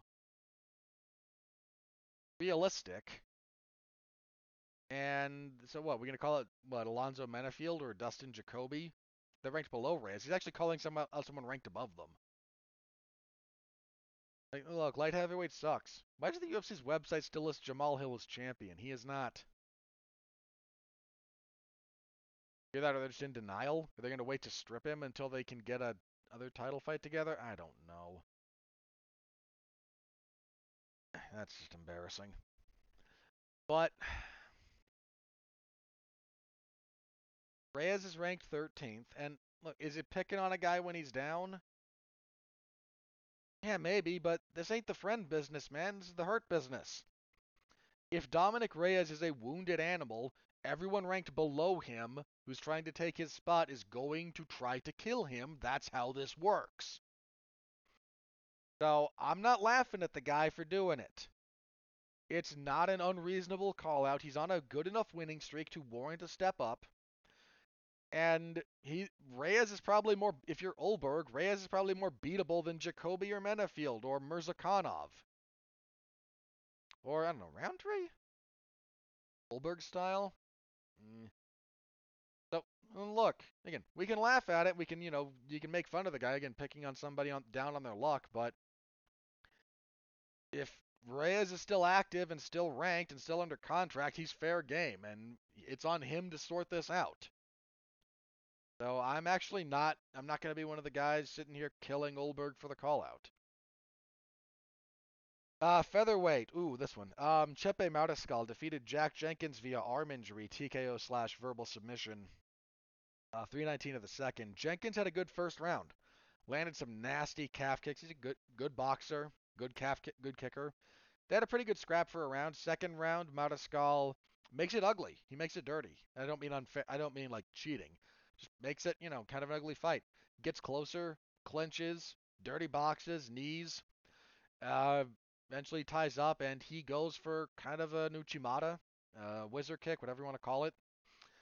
Jenkins, with his right arm, as they're going over, goes to post. And it's not that you, I'm not going to be one of those guys who says you can never post when you're going down. But you don't post with an extended arm, and your arm can be extended very easily if you don't have a, if you mistime the distance, the angle you're coming down, the speed that you're coming down. Like there's a bunch of stuff in here that makes that dangerous. Because if you post on a straight arm, your elbow will give and not in the direction it's supposed to. That's why you, if you if you're gonna post, bent arm, very bent, so that your elbow will bend the direction it's supposed to. If you don't, it goes somewhere else. It goes somewhere it is not supposed to go. And there's a million examples of this. This happens in wrestling. This happens in judo. This happens in MMA. Just the latest one. And you can look this up if you're so inclined, if you don't mind the carnage. Look up, again, M- uh, arm injuries off of these takedowns, and you'll see a bunch of MMA ones. So, there was one not too long, there was one very recently. There was that, uh, that uh, women's fight not that long ago where uh, somebody tied up on a leg lock and then. The heck? I'm gonna have to look this up now because it's gonna bother me.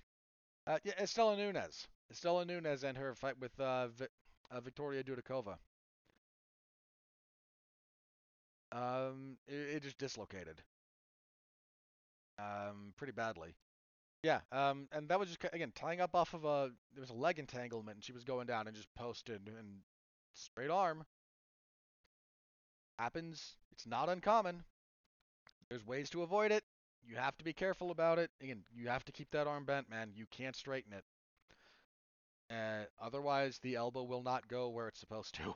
it will, and that happened here. Hopefully, Jenkins recovers. Mariscal, um, again, he had a rough first round, but he, like, that second round was going his way before the injury, and it wasn't, it wasn't a like freak accident. He was doing a technique, and legitimate win. So, you know, ho- again, hopefully both guys come back because I Jenkins has a fair amount of upside, and Mariscal's kind of started to come on. So, to see what happens with both of them. Uh, Jamie Mullarkey defeated John Makdessi via unanimous decision, 29-28 across the boards. I scored this for Makdessi. Here's the thing. Round one to Mullarkey, round two to Makdessi. Round three was close enough to go either way. I liked Makdessi's work more in the third round. A lot of people seem to, apart from the judges.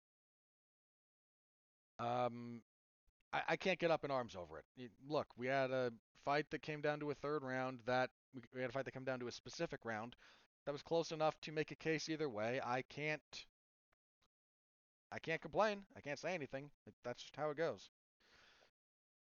Um, what would have been fight of the night if not for Kape and dos Santos Lightweight, Nasrat Haqparast defeats Landon Quinones via unanimous decision 30-27 across the boards. Does not tell you the story of how close this was. um, this was a close fight. This was very competitive. Um, this is the somewhat related to what I was talking about with body work and Adesanya and Strickland. Haqparast never gets close to really stopping Quinones with bodywork. But by the time the third round comes around, all that water in the basement, so to speak, is is weighing him down. Like he slows, and he slows in no small part because of body work. Um, these just beat the crap out of each other. Was great. Really good fight. This would be the other one I'd say look up. Uh, welterweight, Charlie Radke defeated Mike Mathetha, better known as Blood Diamond, via unanimous decision, 29-27 across the boards. Um, good old Blood Diamond got deducted a point in the third round for repeated low blows. Not a great fight. Don't have a whole lot to say here. Radke was our first on the night. Slinger of slurs. So, fair enough. He apologized. That he was trying to heel on the crowd. He misread things, and he just got punched in the face a lot. Like, I'd rather you didn't. And, but, eh. I'm I'm j- I don't I'm not gonna get up in arms over this one. Like I don't know. Maybe I should. Maybe I should, but I'm not going to. It's not that I don't think it was in good like it was in bad taste. I'd rather you didn't. And frankly, I'd rather the UFC had a better policy about this kind of thing. On the flip side, again, this is the hurt business. Fighters are going to say vile things to each other, or fans, or people they don't like. That's not new. You'd kind of rather you not do it on ESPN. Is it ESPN Plus? Yes, uh, but point being, uh, you'd rather that not happen, but the UFC doesn't really want, for a variety of reasons, doesn't want to impose something like that. And again, there's a variety of reasons. Catch weight because Shane Young missed weight by five pounds. Uh, okay, not he weighed 149 and three quarters for a featherweight fight. So call it four and change. Uh, Gabriel Mira- Miranda choked him out in 59 seconds. Um, yeah, kind of off balanced him, a little bit of a knee tap, jumped on his back, rode him down, went with a face crank, slipped it under the neck, put him to sleep. Shane Young, I believe, now 0 4 since doing that haka at at a at a face-off weigh-in thing.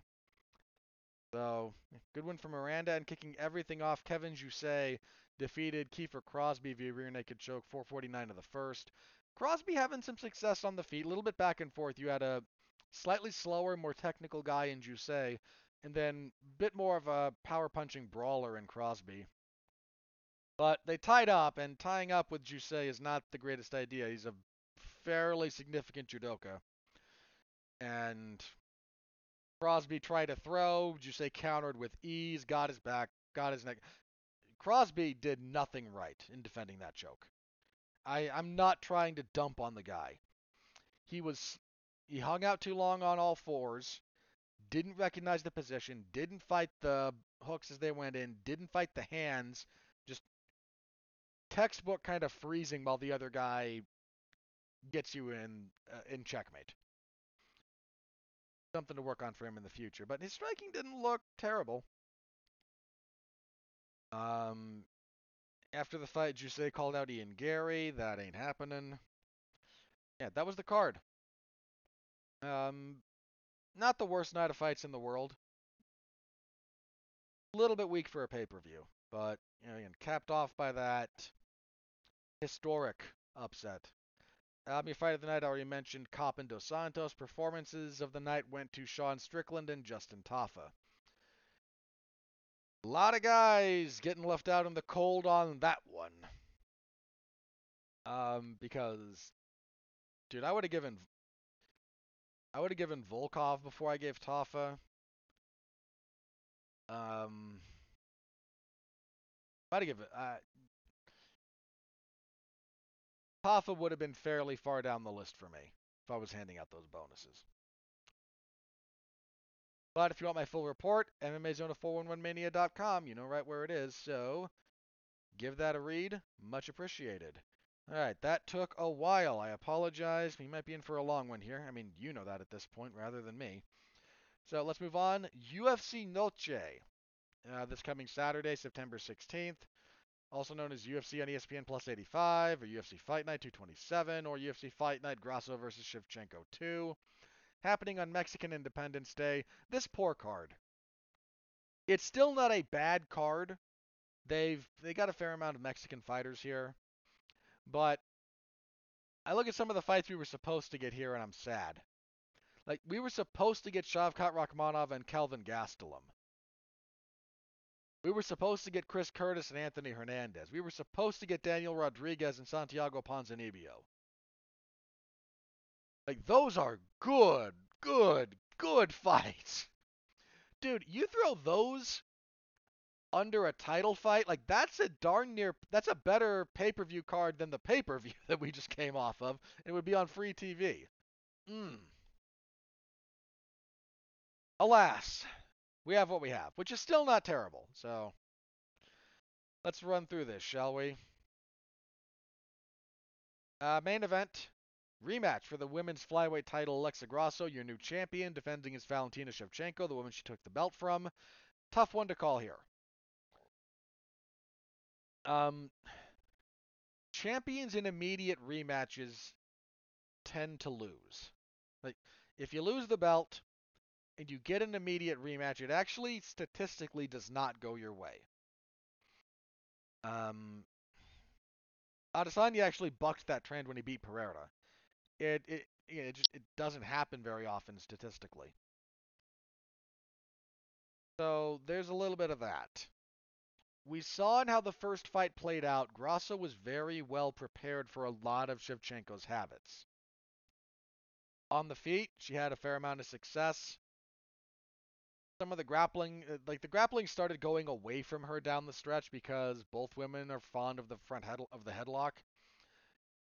It didn't work for Shevchenko the first time. Grasso got on her back briefly. But as time wore on, uh, Shevchenko's wrestling was starting to wear her down. Then Grasso just forced Shevchenko to a position where Shevchenko intends to throw spinning back kicks. And when she did, she immediately moved into the op- moved with her, rotated with her, got the back, got the choke. Very well schooled performance from Grasso. So, champions in rematches tend not to do well. Immediate rematches. I, there's that important caveat. Immediate rematches tends not to go best for them. But Shevchenko is still really good. Everywhere. Grasso is still very good. Like, this is a good fight. It was a pretty good fight the first time.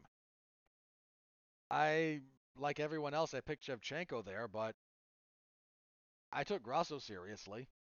Heck, I took Taila Santos seriously. So, a couple of things here. Shevchenko's getting up there a little bit in age. She's, what, 35?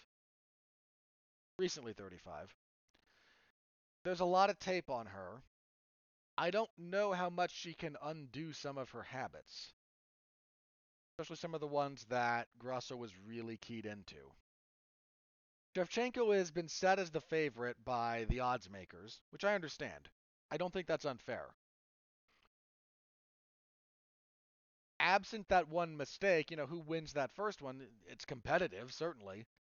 But things had started going Shevchenko's way.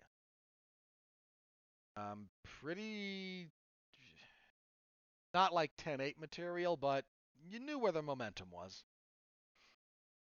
Um. Oh man, again, it's tough. You're you're perfectly justified picking either way here. I'm gonna pick Grasso here. I might feel very stupid about this, but I don't know. I I wonder if Shevchenko isn't gonna just move up in weight. Like women's bantamweight has no champion at the moment. It's a little bit empty. If the weight cut started to be a problem for Shevchenko, I'm not saying it is, I'm saying it might be. You you marry that with, you know, being a little bit older, having all all that tape being available on you. I don't know. Look, she might win this fight. She very well might. This is this is a close fight on paper. It was close the first time. But there's some statistical stuff here that tends to go against the Pearson and Shevchenko's position. I'm going to lean towards Grasso just a bit. Her she was having a lot of success on the feet, kind of getting inside kicking distance.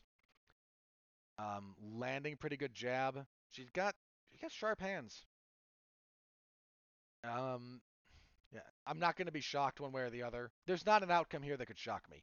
Either woman could stop the other with strikes. Either woman could get a submission. Either woman could win a decision. Looking forward to the fight itself. I'm going to lean towards Grasso. Co-main event. Kevin Holland and Jack Della Maddalena. Good fight here. So, Jack Della Maddalena, coming off of a tough fight with um, Bassil Hafez, he was supposed to fight somebody else. Um, who was he supposed to fight? Sean Brady. And then that fell apart. Hafez stepped up on short notice, fought him to a split decision. I didn't think it was split, but I, it was a tough fight. It was a very tough fight. Holland seems to be trying to turn a corner here. For a while, he was just. I mean, the man fought, what, five times in 2020? He was just kind of a, a, a, Donald Cerrone kind, type. Like, I'm to fight, I'm to fight a lot, I'm to win some, I'm to lose some, but this is what I do. Last little bit, he's tried to fix that. Like, Khamzat Chimaev ran, ran him over. Then the Stephen Thompson fight, like his corner stopped in between rounds fairly. You know, he had like a, um, he was all banged up. Like that was a fun enough fight. But the fights, his last two fights with Santiago Ponzinibbio and then Michael Chiesa, it seems like he's trying to turn the corner. We're gonna find out here because Jack Della is. I've been very, I've been very high on him for a little bit. You guys know that. These two are going to be a little accommodating of each other. Um, the length and height going to Holland the way that it does makes me curious to see how uh, JDM will deal with the range. He's a good body puncher. Takes a little bit too much damage, but you know Holland lives on his chin a little bit too. I'm. This is a good step up for JDM. It's not quite what Sean Brady would have. Sean the Sean Brady fight was interesting because Brady was we think Brady might be on the decline, whereas JDM might be on the upswing, and that was going to be a kind of turning point for both guys. This isn't quite that for Holland. Um, I think I don't think a loss here ruins him or like says something horrible about his trajectory. I don't even think a loss for JDM would be catastrophic. Wouldn't be great. But I don't think it would be catastrophic. I'm still gonna lean towards JDM here. Like I, I'm not just like I'm not quite at ride or die territory with him, but I think he's got decent cage craft. Holland's got a good chin, but I'm not sure about his body. I don't know. We're gonna see. Like, obviously, we're gonna see. That's a good fight. I, I, I like the fight. I'm gonna lean towards JDM. Moving on, Raul Rosas Jr. will fight Terrence Mitchell. Um, Rosas, who just got his first um, first loss, dude. You brought an 18-year-old into the UFC. Like this isn't gonna go well. I mean, he got beat by a guy who's, you know, not a scrub, but uh,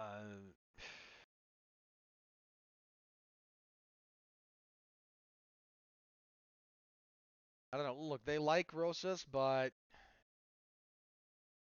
I think they're soft touching him. They're soft touching him a bit here. So he's fighting Terrence Mitchell, who is 14 and three.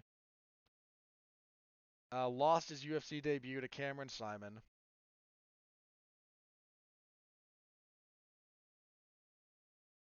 Because I think they're trying to soft to play soft with Rosas, I'm going to lean towards him.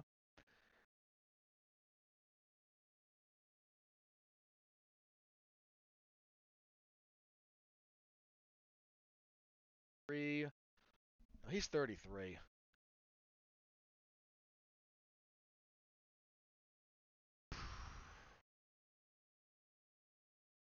You know what? No, I'm going with Mitchell. I I don't know. I, this is the thing about Rosas, right? He's so young, and his development could be screwed up so easily. I don't know what to expect from him. I'm gonna lean towards Mitchell. Eh, no, no, I'm not. No, I'm not. I'm going with Rosas. I think they're trying to help him out. All right, uh, moving on to lightweight Daniel Zellhuber and Christos Giagos. Um, Zellhuber has had a couple of fights in the UFC. Yeah, he's one and one. Lost his debut, then beat Lando Vannata. Giagos is got a real up and down UFC. Yeah, he's 50-50 in the UFC at six and six. Coming off a win, though. Uh, in fact, he knocked out Ricky Glenn. There's losses. His UFC losses are Charles Oliveira, Drakkar Klose, Arman Tsarukyan, and Thiago Moises. He's got to have more losses than that. Um, okay, his first run in the UFC, he went one and two, lost to Gilbert Burns. I can hold that against you in 2004 or in 2023 for that matter. The Chris Wade loss that sent him out of the promotion. Yeah, that that's fair. But since returning, it's again Oliveira, champion, Klose, very darn good. Tsarukyan, very good. Moises, Moises ain't bad. I think I'm gonna lean towards Zellhuber still, but I'm not gonna be shocked if Giagos, if the Greek emerges over the Mexican. At featherweight, we have Fernando Padilla and R- Kyle Nelson. Nelson, a quick look. He's had a rough go of it in the UFC. Uh, two, four, and one. I mean, he's had a rough. Some of these draws are rough. Like, your debut against Carlos Diego Ferreira. He fought Billy Quarantillo in there. Um, had that draw with Duho Choi. Superboy. Yeah, yeah, it was. That was his return fight for military service. Coming off a win over Blake Bilder, though. Um, I think this is Padilla.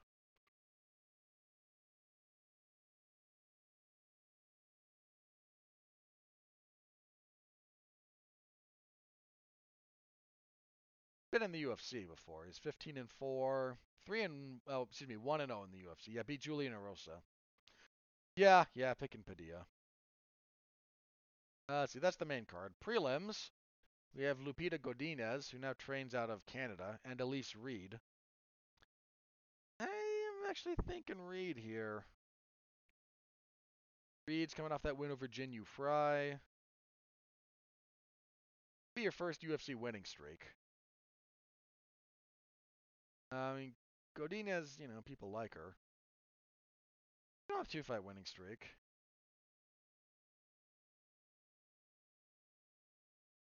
Yeah, actually, I'm I'm gonna be okay leaning towards Reed here, but only a little bit. Middleweight, good fight here actually. Roman Kopylov and Josh Fremd. Um, Kopylov seems to be had a rough couple of first fights in the UFC. Um, Karl Roberson and then Albert Duraev, but 3 and 0 since then. Knocked out Alessio uh, Di Chirico, stopped Punahele Soriano, knocked out Claudio Ribeiro. It was a sick head kick. It was UFC 291, like second most memorable head kick from that card. Uh, yeah, it, it unfortunately happened on the same card as uh, uh, Gaethje and Poirier, but it was a good head kick. It was a really good head kick. Um, Fremd is fought in the UFC a couple of times. He's two and two in the UFC, yeah. He fight winning streak. Sedriques Dumas and then Jamie Pickett. He missed weight for that Pickett fight though. Yeah, I'm going with Kopylov here. Then we have um, Edgar Chairez and Daniel Lacerda. We are at flyweight here. Um, is 10 and 5, 0 and 1 in the UFC. Oh yeah, yeah, he fought Tatsuro Taira. It's a rough draw for your debut. Um, had a fight with Felipe dos Santos fallout. Lacerda, 11 and 5, 0 and 4 in the UFC. Good grief. Yeah, Chairez. Uh, that's where the pick's going. Uh, women's flyweight, Tracy Cortez and Jasmine Jasudavicius. Cortez been out for a while. She last fought in May of 2022. Um, she had some kind of a medical issue. You're supposed to fight Amanda Ribas, and then yeah, that. Um, Jasudavicius coming off of a pretty good win actually um, when she beat Miranda Maverick.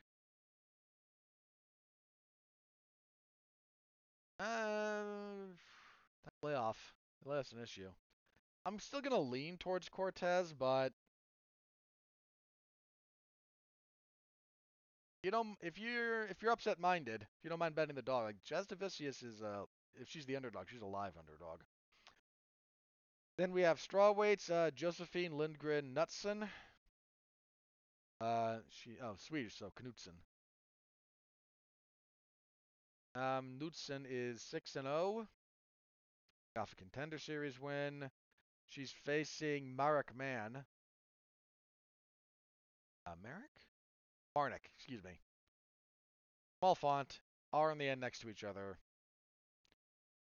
Um, Mann is 6 and 1, also making her promotional debut. Uh, flip a coin here. Um, I don't know, man, I guess.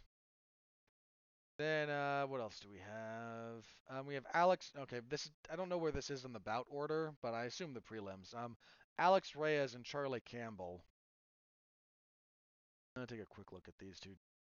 Reyes is 13 and 3.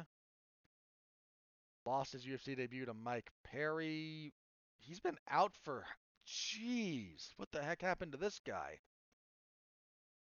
Okay, so Mike Perry knocked him out in 2017. Um, he's had a bunch of fights. He's had three fights fall through since then, but he hasn't fought since. Okay, this will be exactly because it was six, the 16th of uh, same month, right? It's exactly six years. He'll be out of the cage. Dang. Yeah, in 18 he had a fight with Haqparast fall through. In 2023, he's had fights with Trevor Peek and Natan Levy. Levy was supposed to be on this card and wound up pulling out. That's a long layoff, man. what happened. I'm sure someone will tell us at some point on the cast. Uh, Campbell is seven and two. Fights out of Serra-Longo. Or Longo and Weidman MMA. I forget what they call it these days. Uh, making his UFC debut, I believe. Yeah. Um. Yes, Campbell. I don't know though, man. Like that layoff, it's impossible to know for sure. No, no, I'm, actually gonna lean towards Reyes. There's an experience gap there. That layoff though, man.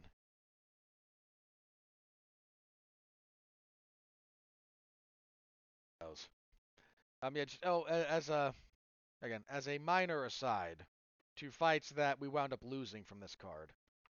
So Lupita Godinez was supposed to fight Sam Hughes originally. It might actually be a better fight. Um, we lost Chris Curtis and Anthony Hernandez. Already mentioned that. Rakhmonov and Gastelum. Oh, unfortunate. Um, Cynthia Calvillo was supposed to fight Elise Reed. Calvillo had to pull out. That's how Reed and Godinez got together. I mentioned uh, Rodriguez and Ponzinibbio. Mentioned Levy having falling out. Um, I mentioned okay, Kopylov stayed on the card, but I mentioned supposed to fight uh, Anthony Hernandez. Um, Yasmin Lucindo was supposed to fight on this card. I, this card originally in concept and on paper was actually really, really good. What we have is fine. I, am not dumping on this card. I'm, I'm lamenting what could have been. But Saturday, MMAZone411mania.com. Come by, say hello. I appreciate it. You can find me there. All right, let's move on then, shall we? And we'll get into news. I'll be fast through this, I promise. So, uh, Tyson Fury and Francis Ngannou had the press conference for their upcoming boxing match. Um, dude, Tyson Fury is showing up out of shape. He's got time to get into shape for the fight, but that guy's mental health struggles are real, and his continued existence is for any of us dealing with various mental illnesses.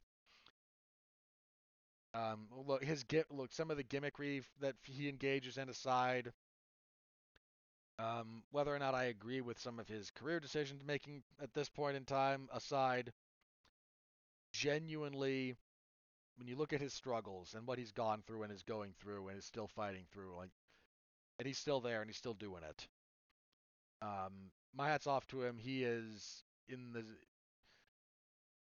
I don't say this lightly, and I don't mean every aspect of his life, but the fact that he is doing what he's doing should be inspiring to every one of us dealing with mental illness of some variety or another. Um, after he kind of asked, he said after the like during the press conference, he said, you know, I'll fight you in a cage afterwards. Dude, you'd take two leg kicks and be done. I respect Tyson Fury as a boxer, but MMA is not boxing. Same way, bo- you like it's just not. Um, but he mentioned that he like he mentioned you know a few other things. He got asked like, okay, so why aren't you trying to fight Alexander Usyk and get the you know undisputed title? And you can never take Tyson Fury at his word because he's always he's almost always playing for the camera to one degree or another. And but his response was like, why did I have I ever said I wanted that? I know I'm the best, but I'm not interested in that. Dude, if he can make put yourself in Tyson Fury's shoes for just a second here. If you're offered the same amount of money to fight Francis Ngannou, power pun- powerful guy, but not a boxer, or Alexander Usyk, but the same amount of money, like one of these is a radically easier fight than the other. This, you know what? I'm just gonna let me throw this out there very briefly. A lot of us in the MMA space, when this kind of crossover thing started gaining traction, we kind of lamented how bad it was making MMA look. Like, because you know, what do what do MMA UFC champions? The first thing they're doing now is calling out boxers. You could almost see a little bit of it when Usman was like, "I've cleaned out the division. I want a big payday. Let me go box Canelo." And like, yeah, it goes very, very bad for you. And Canelo didn't care one iota. But you know, Sean O'Malley like wins the belt and then says, "Yeah, I want to go box Tank Davis." Like, piss off. Tank Davis would do bad, bad things to you, my man. Very bad. But it, it, it's common at this point. And we all kind of went, oh, this makes MMA look so bad because, well, one, the pay structure is bad. And this is drawing attention to that. Two, it makes you look like like you don't know what you're doing when, you know, Tyron Woodley's out there getting knocked out by Jake Paul or Anderson Silva gets dropped by Jake Paul. Nate Diaz gets beat by Jake Paul. I reference Jake Paul a lot there, but you know, it just it, it it's not a great look for the sport. Well, it turns out it might be as bad for boxing, but in a wildly different way. You're presenting boxers with easier fights for comparable money to very difficult fights. Of course, they're going to take the easier fights.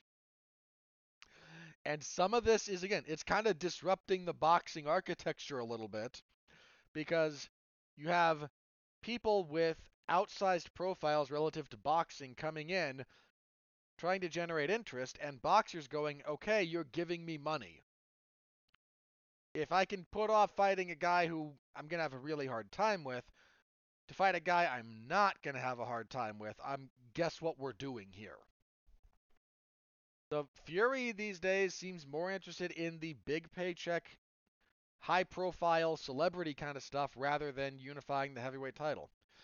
And one, I'm not blaming him. If he was out here saying, I want to be undisputed champion and then backing off and again like he's done, he has said in the past I'm going to fight Usyk, but if there had been like deliberate steps taken towards that end and then he was backing out at the last minute, I might feel differently about it. Dude, if these guys were calling out Usyk, what do you? Okay, well, let's let's flip the script for just a second here. Okay. And Stipe Miocic says, "I want to box Alexander Usyk."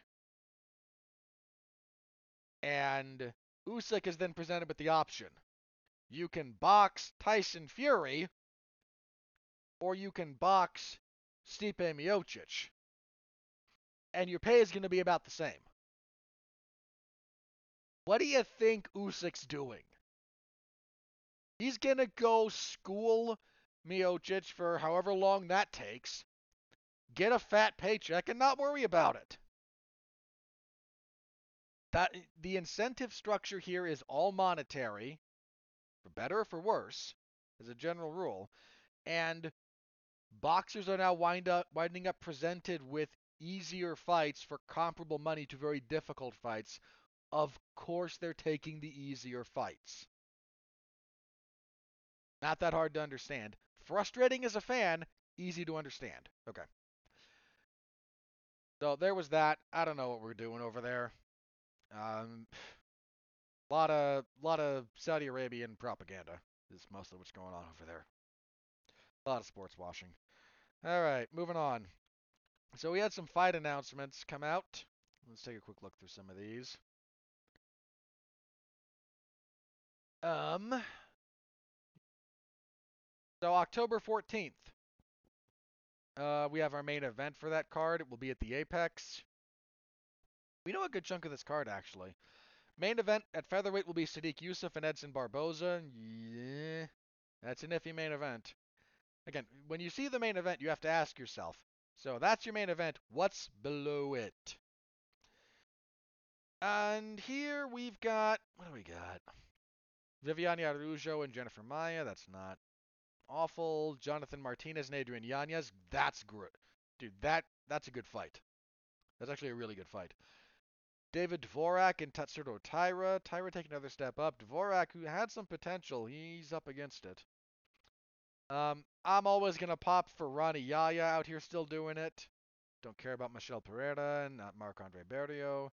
Eh, you know what? There's a handful of decent fights in there that are currently announced.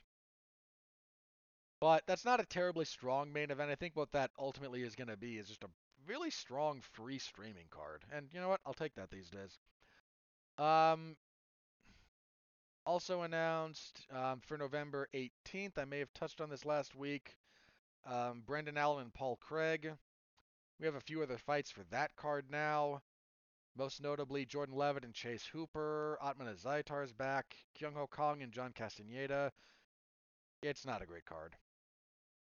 That's eh, not great. Look, I tell the truth here, right? Then, oh, what was it? Rather, where is it? Yeah, okay. So UFC and ESPN Plus 87, October 7th.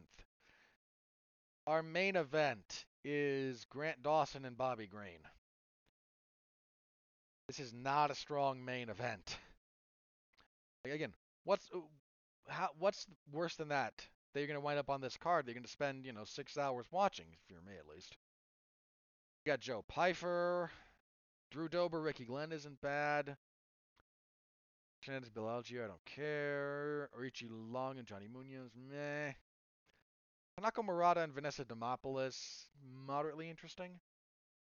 Um, Alex Morono and Joaquin Buckley might be fun. So, care about Montana De La Rosa and Stephanie Egger. Yuman Kutalaba and Felipe Lins is going to be meh. Nate Maness and Mateus Mendonça. Mendonce, excuse me. Loosely curious about Daniel Pineda. Hussein Askaba. Eh. Again, it's it's not a terribly strong card. Gotta call a spade a spade. That's where we are. Um, were there any others announced? Um, I may not have touched on this earlier, but we do know November 4th. They're in Sao Paulo. Uh, main event of Curtis Blaydes and Jailton Almeida. Good fight for the heavyweight division. What else is on that card? Angela Hill. Rinat Fakhretdinov against Elizeu Zaleski dos Santos. That'll be that'll be something. Alpha Vieira and Armen Petrosyan in clash. Caio Borralho's fighting. Ooh, he's fighting Nursultan Ruziboev.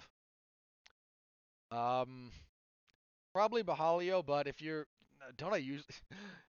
I I tend to pick Russians to beat Brazilians, especially in Brazil, because it amuses me to do so. Um, Borralho is generally the more proven guy there, but Nursultan Ruziboev, he might upset a few people there. It, it's an outside chance, but it's not it's not crazy. So we know a few fights there, so that's kind of the state of things at the moment. Um, a few of those fight nights look, if I weren't covering them, I probably wouldn't really watch. Certainly not live and dedicate as much time to it, but eh, what are you gonna do? Your job is your job, right?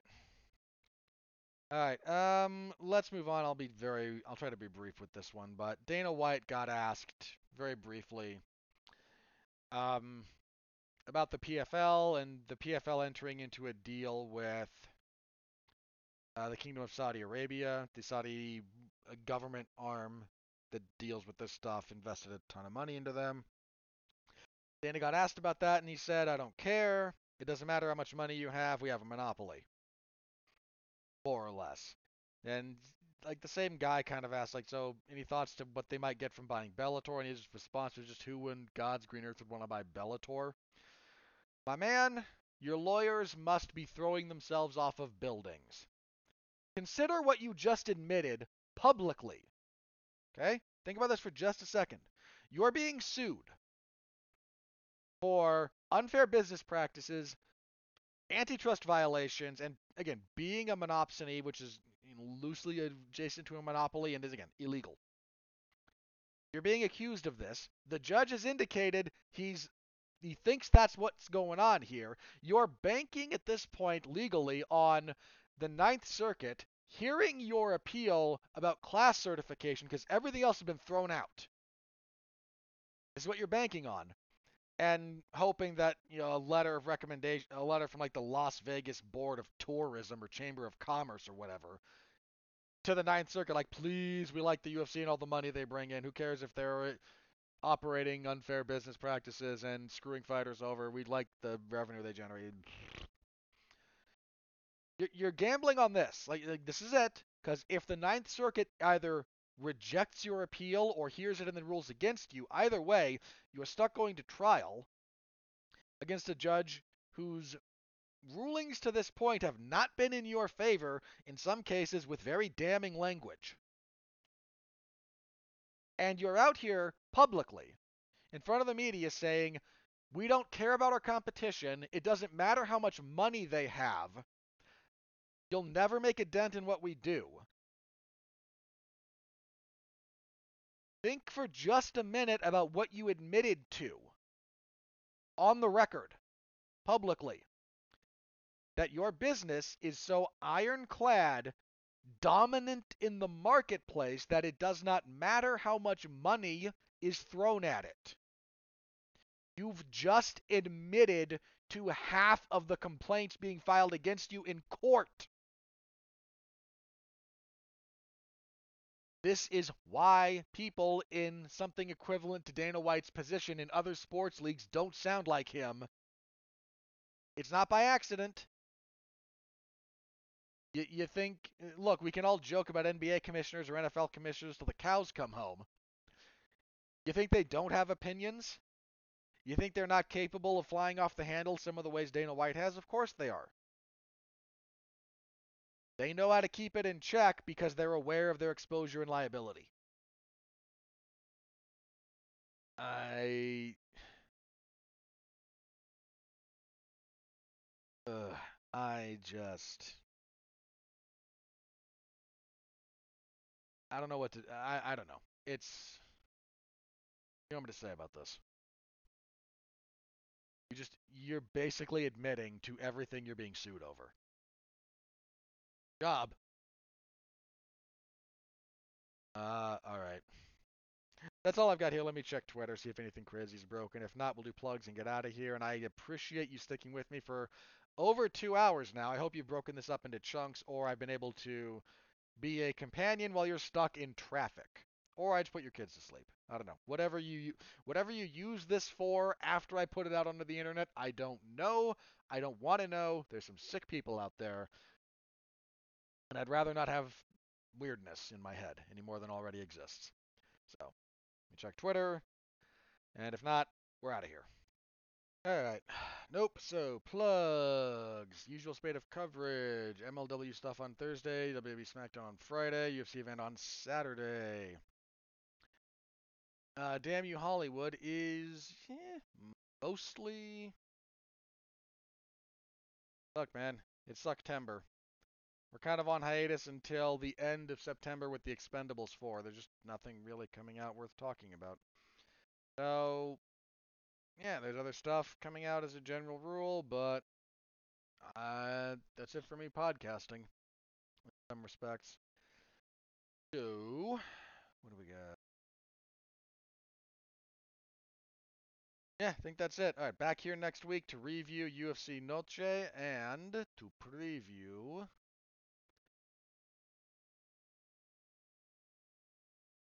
Yes, we will be previewing UFC on ESPN Plus 86. Kazia versus Gamrot. Darn good fight. What else is on that card? Javid Basharat. Uh, Bryce Mitchell and Dan Ige is not bad. Charles Jourdain and Ricardo Ramos. Haynes and Andre Fialho. Know what? It's not a terrible card. For you know, your standard fight night stuff. It, uh, uh, yeah, you know what? I'll stick with it. It's not terrible. That is not a terrible card. All right, I'll be back with that on the horizon. Thank you all very, very much as always. You know the drill. Stay safe out there. Appreciate each and every one of you. While you're at it, don't forget to be well, be safe, and behave.